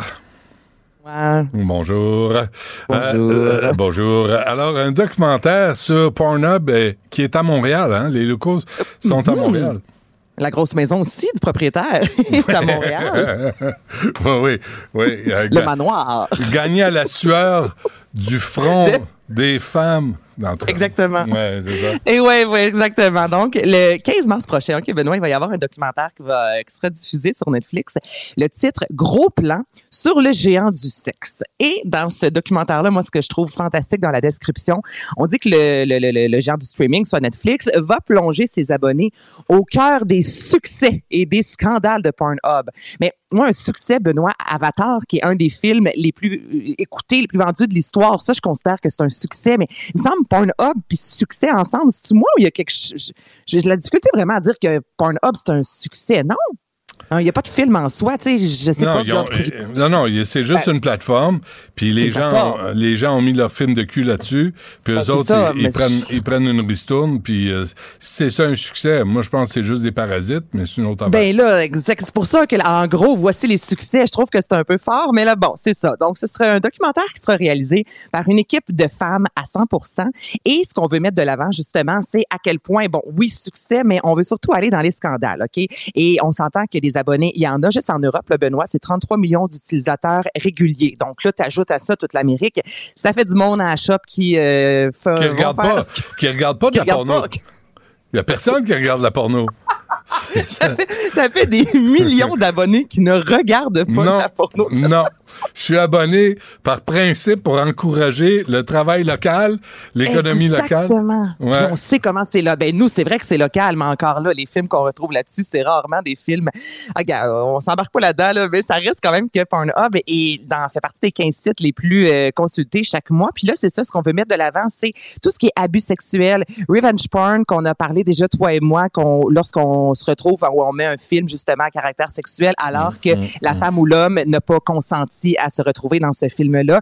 Pédopornographie également. Donc là, sais, moi, je lisais tout ça, puis ça a plus l'air de j'ai quelque chose à régler avec Pornhub qu'un documentaire vraiment qui va relater les faits là, de ce que je peux, euh, de, de ce que je vois. Ça s'en vient. Puis on veut mettre de l'avant des anciens employés, des anciennes actrices qui ont été témoins justement, ben, qui ont vécu du revenge porn. Donc au final, j'ai hâte de voir ce sera quoi ce documentaire-là. J'ai pas l'impression qu'on veut, ben en même temps, tu veux pas dresser un portrait extraordinaire de Pornhub parce que ce Ben n'est pas le cas. Puis on regarde, on sait à quel point la pornographie, notamment chez les ados, ça peut vraiment te, Ouais. la vie sexuelle. Donc c'est tout ce qu'on Ouais. veut mettre de l'avant. Mais encore là, tu sais, je trouve ça spécial qu'on mette de l'avant aussi que c'est juste une gang de filles derrière ça. Tu sais, entre toi et moi, que ce soit des hommes, que ce soit des femmes, un beau mélange. Je, je considère que c'est pas ça qui devrait influencer vraiment la ligne directrice du, euh, du documentaire. Mais gars, 15 mars prochain, gros plan sur le géant du sexe. Je suis curieuse, honnêtement, surtout qu'à euh, euh, présentement en Europe notamment, on tente vraiment de Mm. régulariser, de faire en sorte que les jeunes en bas de 21 ans n'ont pas accès parce que tu sais, entre toi et puis moi, as-tu 18 ans, c'est donc bien facile de Ben cliquer oui. sur oui là, écoute bien. Le, le titre, c'est est-ce que c'est Money Shot ou c'est. Non, gros plan sur Gros le géant du sexe. Ah oui. Un Ouais. gros plan. C'est vrai qu'il y a beaucoup de gros mieux que 4 plans. pouces. 4 pouces d'ennui. Euh, 4 pouces de succès. On ne sait pas, on peut pas juger, on est là On pour aider. pas, OK. sait pas. euh, euh, des Oh. nouvelles à propos du Viagra? Viagra, Benoît, bien sûr, aux États-Unis euh, Ouais. et ça dès le mois prochain, le Viagra ne sera plus, euh, en, ben pas en vente, mais ne sera plus euh, dis- dis- euh, distribué. Bon, dans les fameux tubes orange, là ici souvent au Québec c'est les tubes blancs, mais aux États-Unis c'est tubes orange qui clairement prouvent, montrent que tu prends un, médicament. Là. Si tu es au restaurant puis tu essaies de prendre ça, c'est flagrant que tu prends un médicament. Alors que là, dès le mois si prochain, la table bouge, surtout. si la table si ça porte à confusion. Mais là, ce sera dans des petites boîtes blanches et rectangulaires comme des pastilles à la menthe. Et c'est vraiment pour euh, dépasser la stigmatisation, je te dis, qui vise les hommes. Souvent, les hommes se disent gênés de, con- de, de consommer du Viagra. Donc là, ce sera dans une petite boîte. Là, évidemment, Viagra est sorti disant, rassurez-vous, c'est une boîte que les enfants ne pourront pas l'ouvrir parce qu'en même temps, ça a l'air d'une petite boîte à menthe. Tu laisses ça sur le comptoir. Mais là, ça veut dire tous les écoute. hommes, les hommes qui vont avoir une haleine de menthe. Pose-toi des questions. moi, je, moi, je prends une gomme à la menthe. Là, les, mes collègues vont dire Ah bon? Ah bon, Euh, Benoît. tu mais sors non, à mais soir? le Viagra, Viagra en soi ne va pas goûter la vente. C'est la petite boîte. Mais tu sais, c'est ça, on a, on- mais je trouve ça fascinant. Cette, euh, cette honte-là, Tu sais, il y a quand même 15% des hommes, Benoît, dans le monde qui ont des troubles de l'érection. Puis autant que, bon, pour changer le, le- le- le contenant du Viagra, à la télévision, il y a souvent des publicités aussi de tampons hygiéniques où ça doit être le plus petit possible parce que la fille, on veut montrer que tu peux le cacher dans tes souliers, n'importe où, pour pas que les gens soient au courant que tes règles. Puis non, mais je ne comprends pas ce Ouais, besoin, ouais. ce désir-là à Mané de faire, on va rendre ça le plus, tu sais, on va cacher aux gens à Mané. Il y a des règles. Tout le monde a, ben, pas le- les, femmes ont leurs règles. Il y a des hommes qui ont des problèmes érectiles. C'est bien, bien grave que tu prennes ouais. du Viagra. Tu sais, là, je trouve juste qu'à Mané, là, c'est ça, là, ça va sentir euh, l'amande puis ça va venir de, non, à Mané, là. Mais si prendre du c'est Viagra pour tes règles, ça marchera pas. Ça, c'est un peu Mais- décevant. mélangez tu, pas les affaires. tu risques de rester sur ta faim. Fait que ça, est-ce que ça va être au, au Canada aussi? Est-ce que. Mais là, pour l'instant, c'est aux États-Unis. Donc, ça débute le mois prochain. J'imagine que si ça fonctionne bien, ça va s'en venir euh, en- comme bien des affaires qui nous arrivent des États-Unis un peu plus tard. Donc, là, j'imagine que oui. Mais pour l'instant, chez nous, euh, mais quoi que c'est pas dans des petits flacons orange ici. Donc, c'est déjà un peu moins c'est dans quoi? Ben, un petit flacon normal de pilule. Ah ouais, c'est bon, OK. Ben, tes flacons de pilule sont orange, toi? C'est rare.